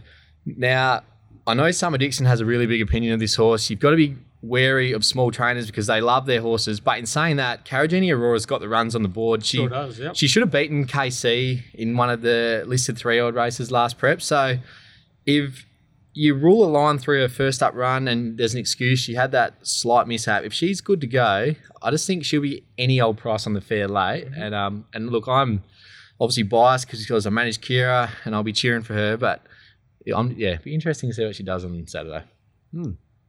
I've got a couple of, I wouldn't say maddies, Oh, but uh. I've got a couple of odds as well. I just don't think Flower of War's come back. I just think she's been really disappointing so far this prep. So, uh, yeah, I, I hear everything you're saying, and actually, my market has got a marked at basically the same price, but uh, logically, I can't have it. So I end up arguing with the computer and throwing it out the window at some point. I always win because uh, man is more powerful than machine. Miss Frost is absolutely hooning. It was heavily backed late last start. Speaking of Miss Frost, we've got Luke on the show shortly, Pete. Exactly. Uh, Get the hopefully, inside word. hopefully we get the A set from uh, one L Thurney. Uh, and it might dictate whether or not I back Miss Frost. But I, I think she's going really well. Looks like she's crying out for the 1200. My Maddie in this race is solid, Solid as a Azar. solid as a. I think it's going a lot better than 41 dictates. It's got a really strong set of figures at 1200 at Ascot. And drawn gate five may not have to get back to last the fence, but if you can get just that little bit worse in midfield, CJP on board, I think for me that's my best Maddie of the day, or as uh, Luke Dayton myself call them, chubbies. is is CJP a passionate rails rider, Guru? Uh, I wouldn't call him a. I wouldn't call him a rails Romoli passionate. Not the- not in the same- rider. not- not, in the Rails same. No, not the same. Porter, No, not the same wheelhouse. It doesn't. It doesn't really roll Nah, off it the doesn't. tongue, does it? Like, yeah, the uh, yeah. I Cut the corner. Clint. Yeah, cut. That's good. not bad. We didn't even plan that. That's very good. Um, no, um, he, he doesn't mind a rail. He he. I think he more than any other jockey in WA uh, models himself on William Pike and how he rides his horses. So, um, Solid as to me He's been a horse that likes to wind up into his races and sustain a run. So whether he's a, a rails in run horse, I'm not sure. But um, Flower War for me, this will be the easiest watch of the day. Straight to the top. Seriously, this is I don't understand how this isn't sort of sub even money. This is uh this is a gift, I suspect. So there's a few gifts today. This is this is another one of the gifts. We're just gonna keep handing them out. But this is uh, over 1,200 meters. It's it's thrown in. There is no speed in the race. Going to go to the top with Chrissy Parnham on. This is all over. The only danger for me is Lonsdale Lady. That comes across and lands in the breeze if they if they ride it aggressively. Um, she's untapped, and her best runs have all been fra- in her trials, or her best runs have been fresh too. I can. she'll be another one that's look at look for her in a fortnight's time. Hundred percent. We can try and find all these others, and all these Yeah. ones will be better over fourteen. But the thing is, this race is over twelve. 12, This race is over twelve hundred meters. So I'm going to worry about this particular race, and I reckon this particular race, Flower War goes to the top, and um, I won't even watch it. Um, I've already updated my spreadsheet as a win. Yeah, I don't know. At three dollars sixty, I can definitely $3.60. can see where you're coming from, but I'm yeah a little bit in Pete's corner. I'm just she's a the thing about her. She's a real. She never rates that well, but she's a real winner, and she sort of sneaks under the guard a little bit. So And that's why con- it's a concern that she hasn't been winning. Yeah, yeah, yeah, exactly. Well, It hasn't look at the raining races all she's winning, been but- a part of. She's been, she's I know, been you just like to see in her, like, when she you was on beat- a Winterbottom prep. But even even her trials leading up were a bit Yeah. Cracking. weren't Cracking. Yeah, the, the, the trials are really good. Watch them closely. I know the margins; they don't look great on paper. I can say that four of eight, six of seven. Have a look at the six of seven. She was purposely jagged back to last. Oh, yeah, and that's just- right. She and- was, yeah, yeah, and yeah. just sauntered to the Yeah. line under a strong hold. So, um, yeah, So- I haven't been I haven't been wrong for, for ages. In so. short, we've got an absolute moral, and the rest of us have tipped half the card. Yeah. Flower of War, strong. The Guru's bullish. It's good to see him up and about, isn't it? Hey? Full head of steam. Um, so yeah, the Jungle Mist Classic. Award it to Flower of Flower of War already getting the queue. So Well done, Um, Chris. Alrighty. Here we go. It's the big one. The Group 1 Kieran Railway Stakes over the time honoured Ascot 1600 metres, race 8 of the day. Terry, hot, coming in hot off uh, Flower of War. Uh, you, have you got similar strong view on the Railway Stakes? Stronger, Stronger. actually, BJ. That was just warming me up for what's to come. So we've already we've already had a chat to the great man, and um, I reckon they'll be talking to the great man, collecting a trophy, probably ten minutes or so after the race as well, with inspirational girl. But first of all, let's uh, let's have a look at the map and see if you guys agree with me. Um, I've got great shot holding up uh, from too close to the sun. I don't think they'll have desperation to cross and find the fence or too close to sun. We, we saw a week ago that they allowed him just to amble to the outside of Harry Thomas. Great shots, a quicker horse than Harry Thomas, and they were too close to was happy just being there. So I don't think there'll be any desperation to try and get across. Great shot and um, and find the fence. Um, Galo Chop and Dance Music are two really interesting runners from a speed map point of view. Um, we had Chris Nation earlier actually say he thinks Galo Chop will get to the top. If he gets Galo Chop to the top, then To the top. that's uh, that's that's that's fair mapping from um, from Mr. Nation, but um, I think one of those two will probably have to be planted three wide, um, and be putting pressure on the two leaders. Um, Red Can Man's the one likely to slot in just behind them, and what we know from Red Can Man is, and what I'm expecting from Red Can Man is, they're going to want to use the 53 and a half to get rolling early and make it a real test from the six seven hundred. So I think this race will be on in earnest from about that point from the six seven hundred. Um, as the horse with the, the most left in the tank 100 metres or so, fellas. And we've got a different map. Question, Terry. Yes. Are you worried about Inspirational Girl being slow out? Uh, I am. Um, one thing that I have learnt, well, one thing we've seen over the journey from the Cerise and White runners, especially the ones, the younger ones from the Grant and Alana Williams stable, is they are well educated and they would have, I reckon they would have done a fair bit of uh, barrier education work in the last few weeks with Inspirational Girl. So I'm actually expecting a, and when I say this, I'm crossing all my fingers because I've really got no idea. But um, I am um, expecting her to jump a little bit smoother. And as we heard from Pikey earlier, he's not expecting her to settle any closer than probably eighth or ninth here. So um, if we can land in about eighth one off, or even in the three wide line led up by potentially um, Galo Chop, Chop. um, I don't think in her 10 starts to date that she's ever ran, um, she hasn't run the quickest last two and four in her races. Went back through all of Galaxy. It's funny, I I went really deep into this and went back through all the Galaxy Stars runs and lead ups into it. She's a near identical horse. I think Galaxy Star might be a stronger horse to Inspirational Girl still, but Galaxy Star had to beat a fit Material Man, had to beat um, a Flying Gadding, um, had to do it from an impossible position on the bend. So I don't know if this race has as much depth, um, but she profiles to me as your Railway Stakes winner with a little bit of luck in running, of course. Pete? This race compared with last year is chalk and cheese. Yeah. Like, what even is this field? It's a Group Three race, really. Oh, hang on, here oh. we go. No, I'm, I'm not even joking. Like in all- in all honesty, this race compared with last year's edition, which compared with previous year's edition, it feels like every year we're getting a weaker and weaker race. There was a horse in the field that ran enormous last year called Platoon, and this is far far easier than any of the opposition that's meeting this year around. I thought Platoon was enormous first up, up against Texicano when it settled rails and run, cold rail, and it fought out the finish. Last start, if it gets the run that KC gets, I think it wins the race. It only got clear with about 150 metres left. It still runs the second fastest last 200 of the Wait event. for age. Wait for age. Back onto the minimum. I know Brad wanted to get off to ride KC, which is a little bit interesting for me. Again, we're, we're talking about a lot of lead up races that have been slowly run. KC for mine has been blessed in all of her career starts so far. She's yet to post a genuine figure. This race does not look anything other than being hard run, genuine, proper tempo. She's the big weight swing, negative weight swing horse Yeah. too. She meets was it BJ Redcan Man four and a half. She meets Yep. Platoon five. Is it? Yep. Yeah, just the weight swings on her. She's the one I've got out the door in my personal market. Um, and we, we should touch on Stevie Parnham as well. Absolutely horrid news midweek with Stevie falling off. Powerful, I think it Yeah, was. powerful. Yes. Uh, on Wednesday, he fractured a collarbone. yeah, among um, other things. ribs. yes. Couple among other ribs, things, ribs, etc. So, uh, thoughts with Stevie Parnham on that? Horrid timing. Um, It's a in bummer, that isn't it? It's a real It's, bummer, it's yeah. huge. Yeah, it's it's a bummer for the horse as well because I don't think anyone gets along. I mean, Pete talks about how well KC, well, how KC's probably been blessed a little bit. Steve's also given that horse, um, given her ten out of ten Yeah, nearly every time he sat on. It's almost So- been like a case of Stevie Parnham's been riding the entire of KC's prep. He's been Yeah. riding KC. No matter any other horse he's been riding, it's almost like he's thinking of KC. It's a bit like Hugh Bowman with Yeah. Winx in a way. Yeah. He's been building that relationship. Everything has been about getting that horse to its grand Mhm. final, and they've done it so well. Um, the Parnham family with that horse, so it must be a major consideration. The map for it as well is very questionable in my point of view. I've marked it close to twenty to one here. Yeah, so, I've got I'm- a double I'm- figures. yeah. I think we've all got a double figures, really. Yeah. Yep. Yeah, Except for nowhere BJ. near her, so. Yeah. yeah, I didn't have a. Who's going to a- replace Steve? Jason? Yeah, I'm looking here now. Yeah, it it looks it's Jason still Brown. vacant, but I imagine Jason Brown has to be in the Yep. hot seat. Yeah. Did you make the phone call, Crip? No, I didn't. I um.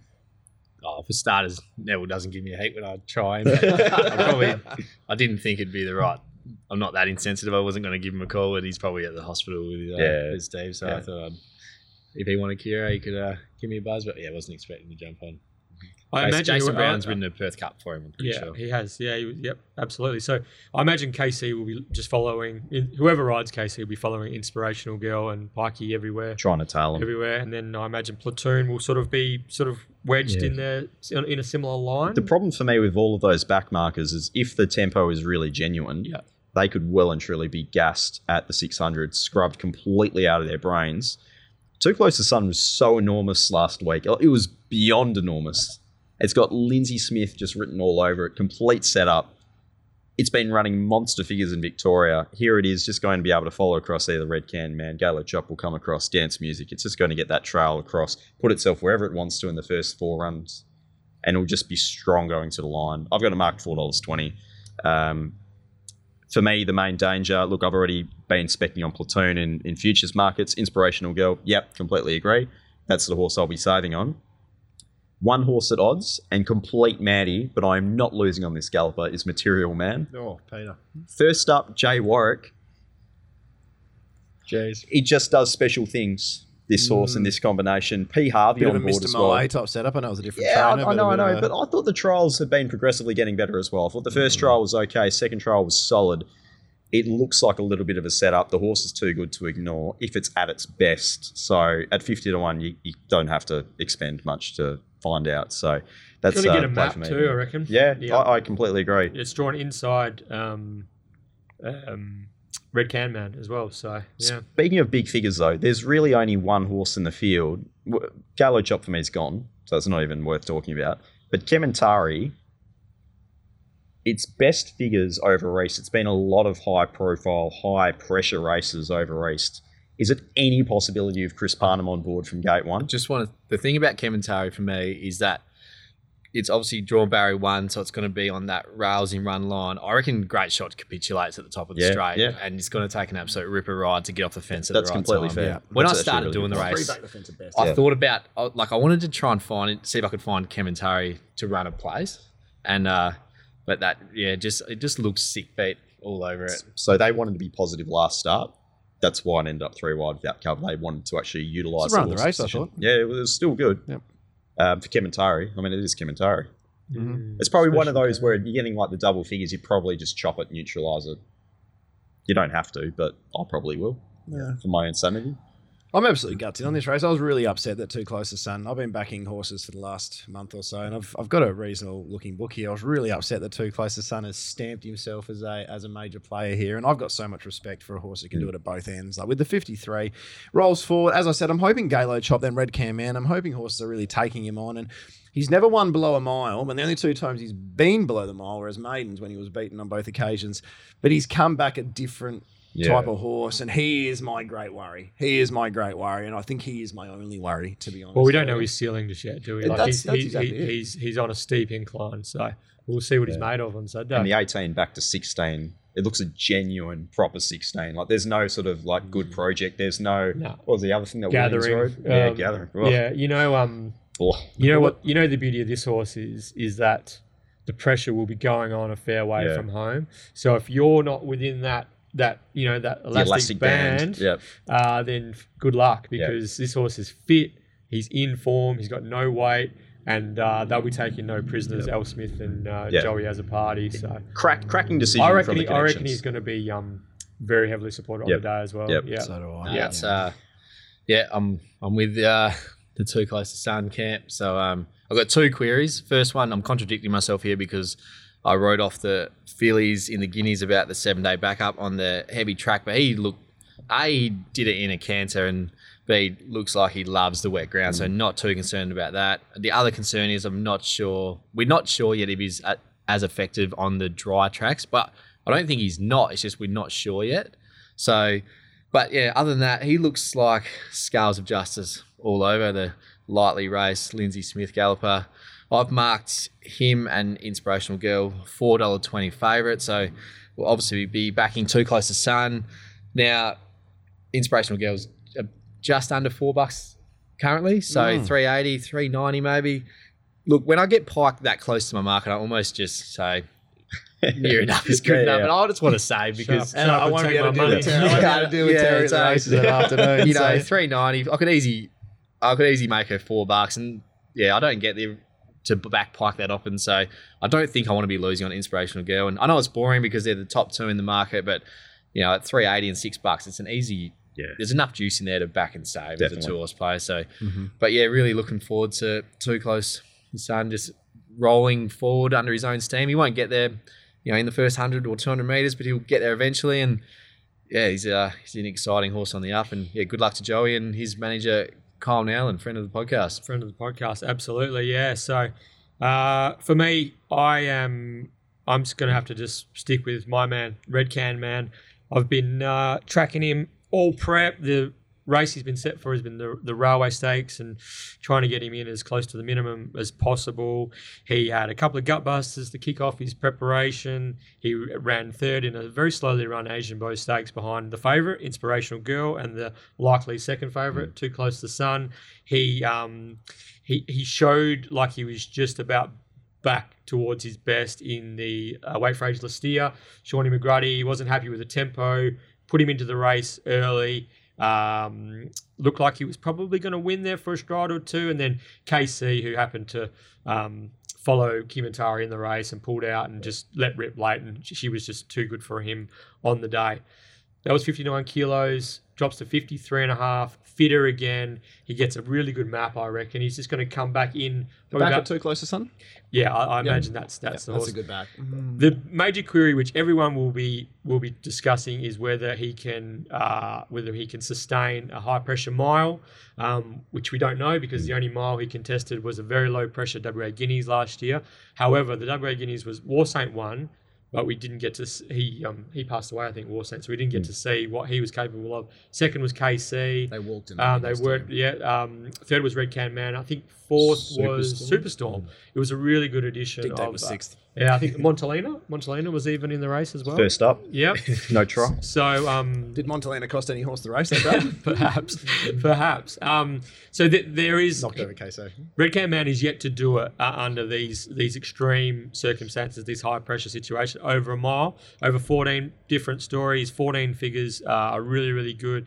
I just think that. Um, that I've got a lot of faith in this horse, Red Can Man. He's going to be, he's going to look the winner at some stage. I think we're just going to find out just how good he is Yeah. on Saturday. This is his grand final, and I expect him. I'd be very surprised if he doesn't run top three, and I expect him to go really, really close. Yeah, And he, he was my third pick, and uh, it was interesting. I listened to the three favourites in order. Right? yeah, who would have thought? Hey, I've just tipped Carragini Aurora and uh, and otherwise I I'm, don't- I I'm can't pick on you about that. But uh, so I listened to Paddy Carbery's interview on uh, Tab Radio, and it was I liked how he said the winner of the railway is normally a horse that can run further than a mile because it's Mm. normally such a high pressure affair. So yeah, like everyone, like you said, I'm slight query on Red Can Man to at the trip, but yeah, definite danger if I'm backing the top two in the market. It's funny you mentioned fitness because all my spies on course over the last couple of months have basically been saying that Red Can Man is not fully fit. Yeah. Like he's three runs off, three runs off, two runs off, one run off.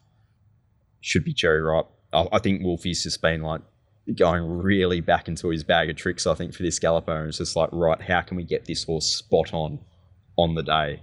I think more than any other horse, he's going to be the horse that will peak on the day. I want to know more about your spies on course. There we go. Well, What- they what must be they must be they must be good spies because that's that's about right. I So, can't reveal yeah, my sources. Uh, That's about right. They go to the go to the grave. So it's a, yeah, uh, it's not a um, vintage edition of the Railway Stakes, but there I- is, there is plenty of there is plenty of um, variables here. I think there's Yeah. plenty of plenty of talent. I, I think just a lot of it's just not cemented yet. Like we just don't know what some of these horses are capable. This of. could end up being a great railway It could be, stakes. It in really time, could. in Looking at time. what Inspirational Girl and, and Too Close to the Sun and, and, and even KC do it in um, in years to come. Red Can Man as well in years to come. You know, he's a Could good. end ho- up You know, he's a good horse. He's like Cup Night's a good horse. He just had he got galloped on last start, which ruined his prep. Oh, and yeah. truly great is a really really good horse. So like this this could, but we just don't know yet. That's one horse. Sorry, I wanted to touch on. If Truly Great drew a gate, I would have tipped Truly Great here. I would have. I would have jumped off my long-standing inspirational girl investment. Truly Great travels better with cover than any horse in Western Australia. They go neg ten lengths, travels truly. They go plus ten lengths, they travels truly. It's a horse that just travels truly. I'm aware it's called Truly Great. It's a truly great traveller, BJ. Um, but from the gate, I, it was interesting hearing Bob after the barrier draw. He said they're looking at potentially rolling across and trying to find a spot on speed. If he can find a spot three wide line behind Galo Chop, Look out! he just Yeah. Travels so smoothly. So, just from a personal point of view, I've been playing this race for a long time. If one of Kementari, KC, or um, or uh, Platoon win this race, and um, Material send- Man. send- or, or material man, I'm talking about actual chances. Send a defib- send a defibrillator my way because I'll be too in, close um, to sun. I saved already. Oh, did, Took seven bucks, yeah. yeah. I had grave fears of, and I marked it shorter. So, uh, if one of the others win, then I've, I've done the equivalent of about forty units when you shouldn't be doing more than ten a race. So, just um, yeah, just come and just cuddle me. That's all I'm going to ask. Just a little hug. So we'll have to move out a bit further than than close I'd be clearing out. Yeah, close to the uh, raffles. We'll I'd be, be, sort yeah, of I'd be clearing out. North- oh, yeah, north- where, where will I be living? yeah. Oh, where will I'll you be living? Uh, that little bridge you probably walked across the video I on was going way. to say, I'd if, suggest. if so. platoon salutes though, it'll be fine. Like you can just come to my mansion. It'll be great. Platoon, Rent, please. rent a room. Yeah. All right, guys. Final tips. Inspirational girl. Red can man for me. Too close to sun. yeah, too close to sun. Okay, BJ. Uh, what time of the day is it? Uh, Terry, it is get out stakes time. S T E A K S. Last week, Terry, struggled with that a little bit, but that's okay. The extremely popular Get Out Steaks is brought to you by Market City Meats, the largest retail butcher shop in Perth, located at the Canning Vale Markets on Bannister Road. Timmy Hewitt runs the show. Swing past and say good day. Timmy and his team will take care of you. Congratulations to last week's winner, Stuart Divatini. Disco Stews 0.70 length prediction was almost the exact of the official 0.69 length margin for Naughty by Nature in the heavy nine uh, at Ascot last Saturday. So congratulations, Stu. Now to enter this week's Get Out Stakes, uh, race nine at Ascot on Saturday. Hit us up at Twitter. At, uh, on Twitter at the one one pod, who you think will win race nine, a decimal winning margin, two decimal places preferred, and remembering the Sam White rule, first in, best dressed. But before we get to race nine, we have a very special guest, our last guest of the show, Terry. It is our last, uh, last Who's of on three. the line? definitely not the uh, the least important. You've already got him there, Mister Mister Luke Fernie. How are you? Yeah, good boys. How are you? Yeah, good, mate. Good. Uh, what you were just telling us. Where where are you at the moment? Uh, I've tucked my tail between my legs and I'm driving home from Northam um, after the horse run a furlong last. So I've had a pretty good day. You need to drop into uh, the Mundaring. Um, might uh, might help um, Ease ease, the pain. ease the pain. Mm. yeah, I might have to, I might have to eat the scraps off the floor. At this stage. Was it uh, was it unlucky in the run? Was that walk car combo? oh no, there was no luck. That was bad about it. It was just horrible. Ah, okay. Ah, that's what you want to hear going forward. So, a bit, a bit of promise. So, anyway, on a more promising note, let's discuss. You've got two runners in on uh, just the two runners, I think. Yeah, just the two runners in on Saturday. Uh, firstly, we've already gone past um, the Jungle Mist, but you've got Miss Frost. Any chance? Uh, yeah, if she gets the right run, she will be, but obviously a sticky barrier, so that doesn't help our cause on Saturday. And there's some pretty smart ones in it where she doesn't meet well on the weights as well. Luke, looking at Miss Frost as a horse, thousand meters up to the twelve hundred, she does look like she's a little bit more mature so far this preparation. The thousand meters was her go in previous preps, but all of a sudden the twelve hundred that has to be more in her favour though, doesn't it? Yeah, she's probably relaxed a little bit more in her mannerisms this time around, which helps out a hell of a lot. And her last two have sort of looked to the eye that she needs 1200 and sort of had it in the back of my mind to go to this race oh, probably a month ago and it sort of didn't pan out the way I would have liked. If we had drawn a barrier, I would have been super confident, but the barriers sort of dampened me mood on Tuesday Arvo for both horses when um when I seen where they're drawn. Is Mitchell uh, pretty bullish? Is he? You don't often see Mitch getting down to the 55. No, he doesn't muck around, mate. He ride he could ride 54 if you wanted him to. he just wouldn't be able to eat for three or four days beforehand and sit in the sauna for 20 hours. That's your sort of lead up to a railway stakes, isn't it? Yeah, definitely. Uh, then we move on to the last, uh, not more importantly, but uh, I'm definitely interested to hear your thoughts on Pims Royale. Nominated for the Railway is the third emergency. I was disappointed that I didn't get to see your uh, your lovely head on the um, the live barrier draw on Sky Thoroughbred Central on Tuesday. Um, but let's presume we're probably not going to get a start in that race. Uh, how are we looking heading towards the Carbine Club? I was actually thinking he was going to get a run in the railway. I thought maybe three of them might get a foot abscess Friday night. I'm I'm pretty confident he'll be starting there. Yeah. Uh, So, but no, If- he'll, is- he'll, you're going to go around nobbling well, mate. horses, are you? I'm going around kicking some shins on Friday night. I don't think anybody would miss me jumping over the fence, but I might leave a dent there. But so he- how's he- how's going how's well. Pims going, Luke? Yeah, he's going really well. Really well. Taking the bar plate, uh, the pad off, sorry, and he's back to his normal shoeing and whatnot. So everything's going well for him. Sharpen him up in a mid prep trial. Did you get everything that you wanted to out of out of that hit out?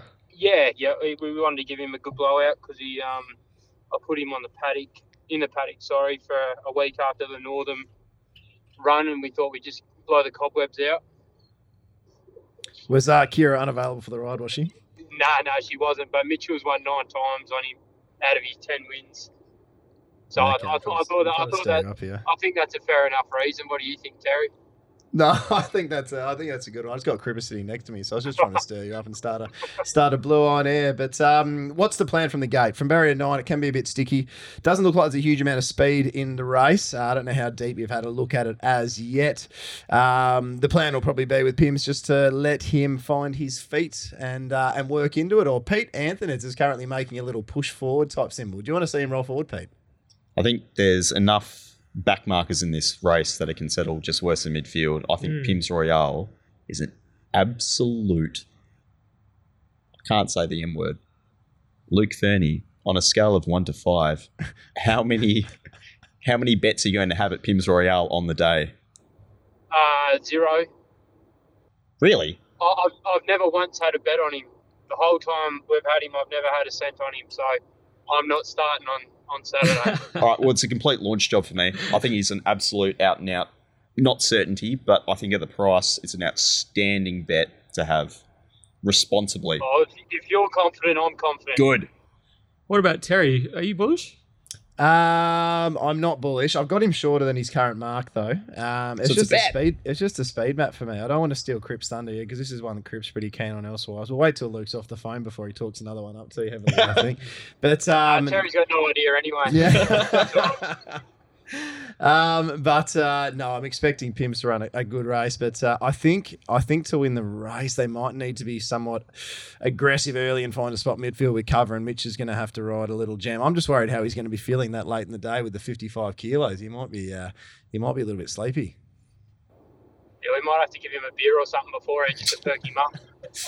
So, so Luke, uh, we just did the intro to the Get Out Stakes, and obviously the Carbine Club is race nine on the program.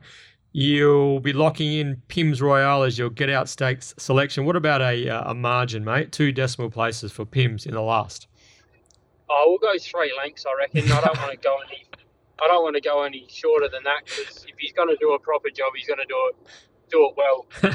All right, mate. Well, thanks for joining us uh, on the podcast. Uh, you're one of our uh, one of our first guests after Crip. Actually, might have been our second guest after Mm. Crip. So we appreciate your support over the journey. Uh, good luck with Miss Frost and with Pims Royale in the last. I am sure we will see you uh, at the Stone Mullers for a frothy throughout proceedings. And before you before you go, Luke, we've had a couple of listeners uh, private message us and uh, even text messages saying that uh, the the one one, the boys at the one one, or the team at the one one, the collective should uh, should get a, uh, a horse to race in the one one colours and um, and apparently Terry was telling me that perhaps one Luke Fernie might be selected as a trainer and might be looking for a tried horse that we might be able to get a few lads into. Yeah, that sounds like a plan to me. I mean, I bought some pretty handy ones, so I hope the next one I buy isn't a dud. But uh, we'll, we'll- we'll see. We'll see how we go. All right, mate. Good luck on Saturday, and as I said, we'll um, I reckon we'll see you around the traps to uh, have a couple of celebratory beers after you train a double. Yeah, beauty, beauty. So to finish off a massive railway stakes day, it's the Carbine Club of WA stakes listed 1400 metres. We know Pete's thoughts. He is super keen on Pims Royale. Luke Fernie thinks he's going to win by a conservative margin of three lengths. However, our man Daniel Cripps very confident on one who we haven't discussed just yet. Cripper, what do you reckon? Yes, I reckon we're. the Uh, deep breath, you know, the this is- sniper's serious when the deep breath comes out first. This has got uh, Catherine Wheel in on the first of Feb written all over it 'cause we're saving the best till last. So I'll be heavily invested in number nine, Labour Rod. Now, his last start on the eye was a little bit disappointing, but he didn't. He never really settled. It was on a day where I reckon cover was suited, but if you just put a line through that last run, I reckon his last eight or nine runs have probably been good enough to win this race. I just think he's head and shoulders consistently above this field. The winkers come off. I'm not a I'm not a big gear change man. And Terry, I was talking to you last night on the pho- on the phone, and you weren't too sure about it. But I just I ran some numbers, and winkers off first time, winkers off in general, didn't seem to be such a negative thing. So that hasn't swayed me. Also, I just found it very odd. This deep into uh, 15 starts in the career, I think the Winkers have been on for the majority of that.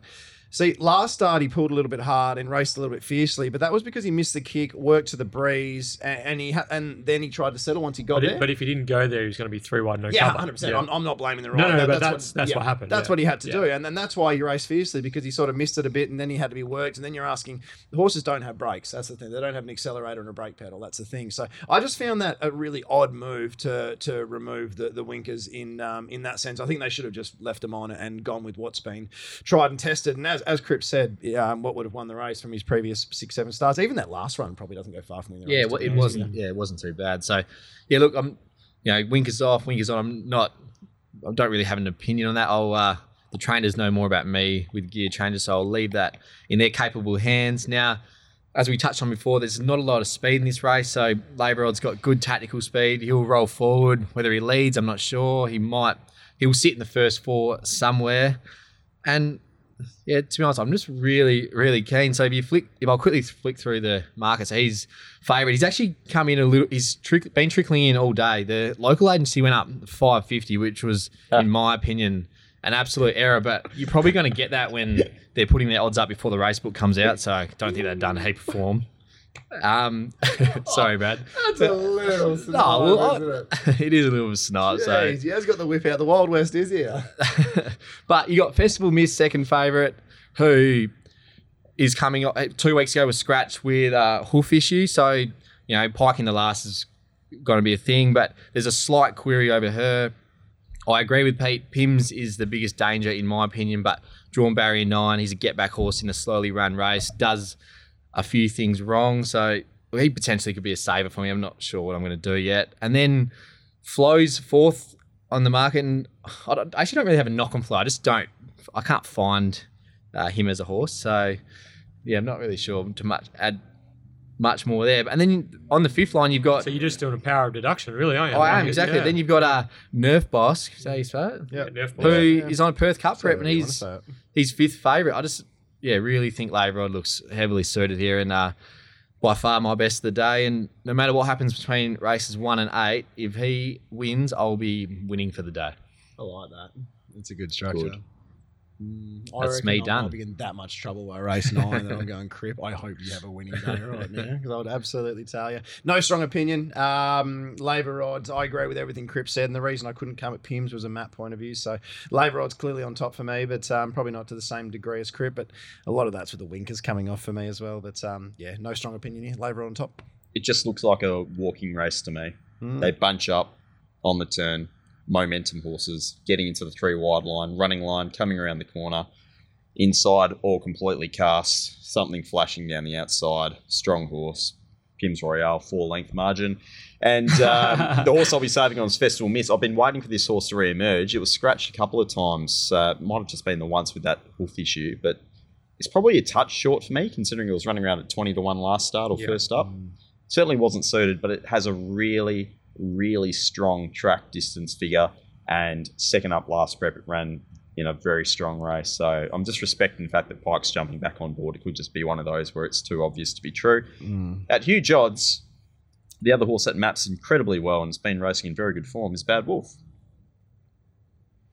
You going Not to losing. you going to expand on that or No, no? Okay, not fair losing enough. on it. Oh, fair Marked at enough. 31, it's currently 40 to 1. Oh, there you go. It's overs. Fractional odds, one D. Shembry. We haven't, I haven't been able to pull him up, Shrimpy, so far. He's, he hasn't said anything like fours or something bizarre like that. Is that, using- is that the only reason you came on to try? and it me? was. Uh, Uh, Beach, which way are you looking here? Yeah, I- I'm with Pete. Um, Festival miss for me. Just, uh, just trusting the Williams camp to have, uh, sorry, the Durrant camp rather, to have her um, back off a setback. I really feel she was coming out of a hot race first up where she was sort of untested late. If if the race pans out like Pete suggested with the with the sort of um, back off a genuine uh, sort of a bit of a steady tempo and they are swooping like this has got this has got festival miss written all over it festival miss did um uh towards the end of her prep last prep she just she took another step i felt like she- another step uh forward. Uh that win at belmont where she gunned down gates of babylon that was that was significant, I thought. Uh, if Adam Durrant and uh, his stable have Festival Miss right, she can take it right up to Laver Rod. But Laver Rod definitely the horse to beat. It's funny, Festival Miss and Laverod actually met last campaign. Uh, I think with the same weight differential they have now. Laverod won by a couple of lengths, and on the surface of that, you would say that Laverod was the far superior run. But Festival Miss, while she took the rails the entirety of the journey, she never had any cover. Like she was hunting the whole way up, the whole way up, the whole way up. And there's something to be said for having a horse's back and being given a toe into it. Um, but the big thing that Crip pointed out before, and to be honest, Festival Miss was going to be my on top selection until Crip actually pointed out to me yesterday we had a quick chat that um, that the month between runs because of an issue just worries me how strong she'll be second up at the end of 1400 meters. So, um, Pete, uh, I think you guys have nailed it on the head. I, th- I think the winner comes from Laverod or Pims Royale, and I'm um, looking forward to the battle. But to be honest, if I'm having a good day by this stage, I'll just about stay out and um, and hope that we can see an errant Luke Fernie because I reckon we'll see an errant Luke Fernie if he wins a listed carbine club. Oh, Uh, good luck to Pete McCormick. He's a part owner in Flow as well. Uh, ran second in this race last year. Um, he's got to be a top three chance again, I think. So. Yeah, definitely.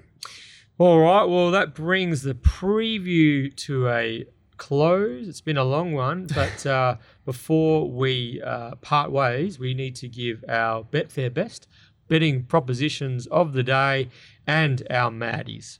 Okay, we just finished up with Daniel Cripps, very bullish uh, in the get out stakes. So I'll throw over to Cripper to lead us off with our Betfair Best betting propositions. He coined the phrase, and now he's going to take us out on our uh, one year anniversary It's episode. stuck, hasn't it? It has. It What do you got, Cripper? Yeah, no surprise, but my best betting proposition of the day is Laverod in the last. Uh, my Terry Leighton. best of the day is Inspirational Girl. Whoa. In the railway? in the railway stakes in the Group One, a Group One performer in a Group One race. Pete. Acromantula. Whoa! Save Shan Talk. I think it's just an outstanding Dutch We're bet. not going to do save Shan talk. Um, one thing that I thought about that. Have you ever heard that song from Pendulum? one? Tarantula. That's Oh, what yeah, that yeah, song yeah. makes me think about every time I read its name. Wow, yeah, I that's flashbacks to all sorts of yeah. madness back I in the day. imagine it would for you. Yeah. Mm. Dr- Double didn't take you for a drum and bass man, Terry. eh? Yeah, it's just that particular song that, that Yeah. tickles my fancy. Yeah. Yeah. and that gets me going. Yeah. Yeah, yeah, in the right mood. So Um, ones that I like are, are probably a bit bit on the short side actually. So uh, they and of course Western Empire is uh, a doubtful starter in the ratings race. So uh, could so if he, if Western Empire gets a start in the ratings race, he will obviously yeah he looks just about immoral. But from a betting point of view, I didn't think there was as much between Come Right Back and Midnight Blue as the market suggests. Therefore, I had them rate, rated just about equally. That being the case, I think Come Right Back is my bet fair best betting proposition of the day. before we move on, I just want to give you a little plug because your best betting proposition of the day has been red hot the last um, the last period of time. Um, so a lot of respect for that, and that's a that's a reasonable price one too. I reckon we'll see it nice five six bucks late on Betfair. So hold off if that's the one you're going to jump on. Thanks, thanks for that, No, Terry. that- that's okay. Thanks, mate. It's taken me 52 episodes, but I've given you a compliment. and now we we work our way into madness territory, or uh, as Pete likes to call them, The Chubbies. chubbies. So, what have you got for us, Pete? Uh, Actually, you did throw out quite yeah, a bit yeah, on the yeah. on the during the show. But what, what are you settled on? in the as back your half of the one card. chubby. uh, oh, I have to pick one. No, no, you're right. Oh, okay. Yeah, we can Um, do whatever we like, really. Solid Azza in race seven. I know I'm already on Miss Frost as well, but uh, Solid Azza I thought was the best at a little bit of value if you're going a little bit wide, if you're entertaining something a little Bit bit around the edges. as well. Yeah, yeah. Oh, I might get triple figures. Yeah. yeah, Nothing better than that. yeah, yeah. It'll be out the door. My best bet at triple figures was a Steve Wolf horse. You'll probably remember it, Mr. Utopia. Oh. Ran around third up. I remember it was $120 on the fair, and I thought this horse has improved about five lengths here. It loomed and ran third. It was the Carbine Club. Yep, Yep. yep. And um, I'm pretty sure all the subscribers almost shut themselves that day because uh, I think one of the messages was, I don't think I've ever seen that much green on a screen before.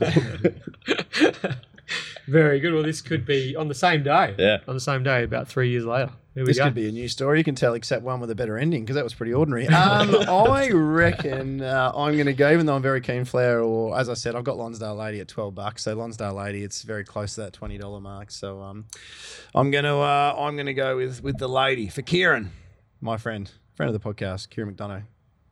Cripper. Uh, I'm gonna go. You got a few of them today. Yeah, nah, just the one. I'm, yeah, I'm heavily uh, biased to Kira, so I'm going to go race seven, Caragini Aurora. If you forgive her last start where she got galloped on, and you look back to when she, you know, was a moral beat behind KC, that's good form. So 35 bucks at the moment. You probably see better than that on the day. She can be my Maddie. Very good.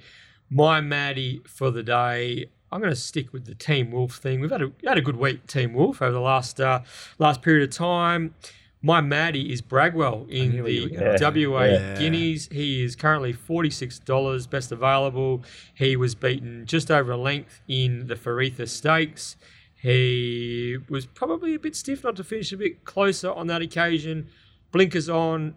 Gate 3 has galloped strongly during the week, which you could view on Twitter, actually. And uh, I think he's going to run a mighty race at a huge price. I actually wanted to mention that one before, BJ, and that's a really good, um, that's really good value comparatively to a horse like Dom to Shoot. Dom to Shoot was a better run on the day by Yep. about a length, but Bragwell draws a better gate, has the shades going on, and I mean to see one at four dollars eighty and one at forty six bucks, there probably shouldn't be as big a differential. So uh, I'm picking up what you're putting down, BJ. All right. So, yeah, if it's a Red Can Man Railway Stakes Bragwell WA Oh, Guineas, it's watch got, out. there's Watch got to be a few Red Cans murdered Oh, by oh the, by the, uh, the Wolf. Gang on uh, on Saturday and Sunday, that's for sure. But uh, Terry, uh, thanks Cripper for coming on. Thanks Pete Pleasure. for uh, for joining us, and welcome back from from Melbourne. Anytime. Uh, Terry, over to you to take us out. Well, this has been one of the, the lengthier sessions, as expected. I think a few people put in the overs and unders at about 17 hours. I think it might have been Deck actually, 11 or 17 hours as the uh, the overs and unders for the length of podcast. But um, I hope you've uh, stuck with us for this long. Uh, I just want to thank everyone that's listened to us and uh, supported us over the last 52 weeks. We've appreciated all of the messages um, and all of the support we've got out at the track, and um, it's it's made our well not our job, but it's made doing this a lot easier knowing that we have a few listeners, a few people are actually interested in what we're saying. So thank you to everybody um, in that sense. Um, we love doing this, and we're going to continue to do it. And hopefully, we're celebrating week 104 in um, Railway Stakes 2021 when Inspiration Wheel goes back to back. thank you to all of our guests once again. You've all been tremendous. Um, Is there, a, is there a you on. futures market out for that already? Oh, there will be a week after the race. Three six five actually the only ones that do it. And yeah, yeah, you can't bet with them because they're a bunch of cockheads. So, um, I, I've lost my train of thought here. Thank you to all of our guests once again. We'll keep on uh, trying to lift our game in that sense. Uh, we've got Winterbottom Stakes, Kingston Town coming up in the next couple of weeks. So I'm sure we'll have some um, some big names to follow. Thanks today as well to Chris Nation, uh, Luke Fernie, and who was the other bloke we had on? I forget his name. William Pike. Sorry, William Pike. just uh, just snagged a cheeky William Pike on the podcast. Whatever. Uh, so thank you to those guys again for uh, for coming on today. Thoroughly appreciate how candid you are with your horses um, and their chances, and obviously the track. Thank you to all of our sponsors over the journey. Um, you've all been tremendous, um, and it allows us to do what we do. And most importantly, thank you to our producer Jen. We don't give her enough credit. Uh, she's amazing. She puts this nine-hour package together and gets it to you guys in about two hours. So um, she works tirelessly every week to do so, guys. Peter, BJ, Cripper, thank you again for today. It's been uh, lovely sitting out looking over the uh, the water of the, the Canning River. Uh, at the raffles, I reckon we're going to go downstairs and have a couple more now just to uh, really warm ourselves into Railway Day. Make sure you get out there.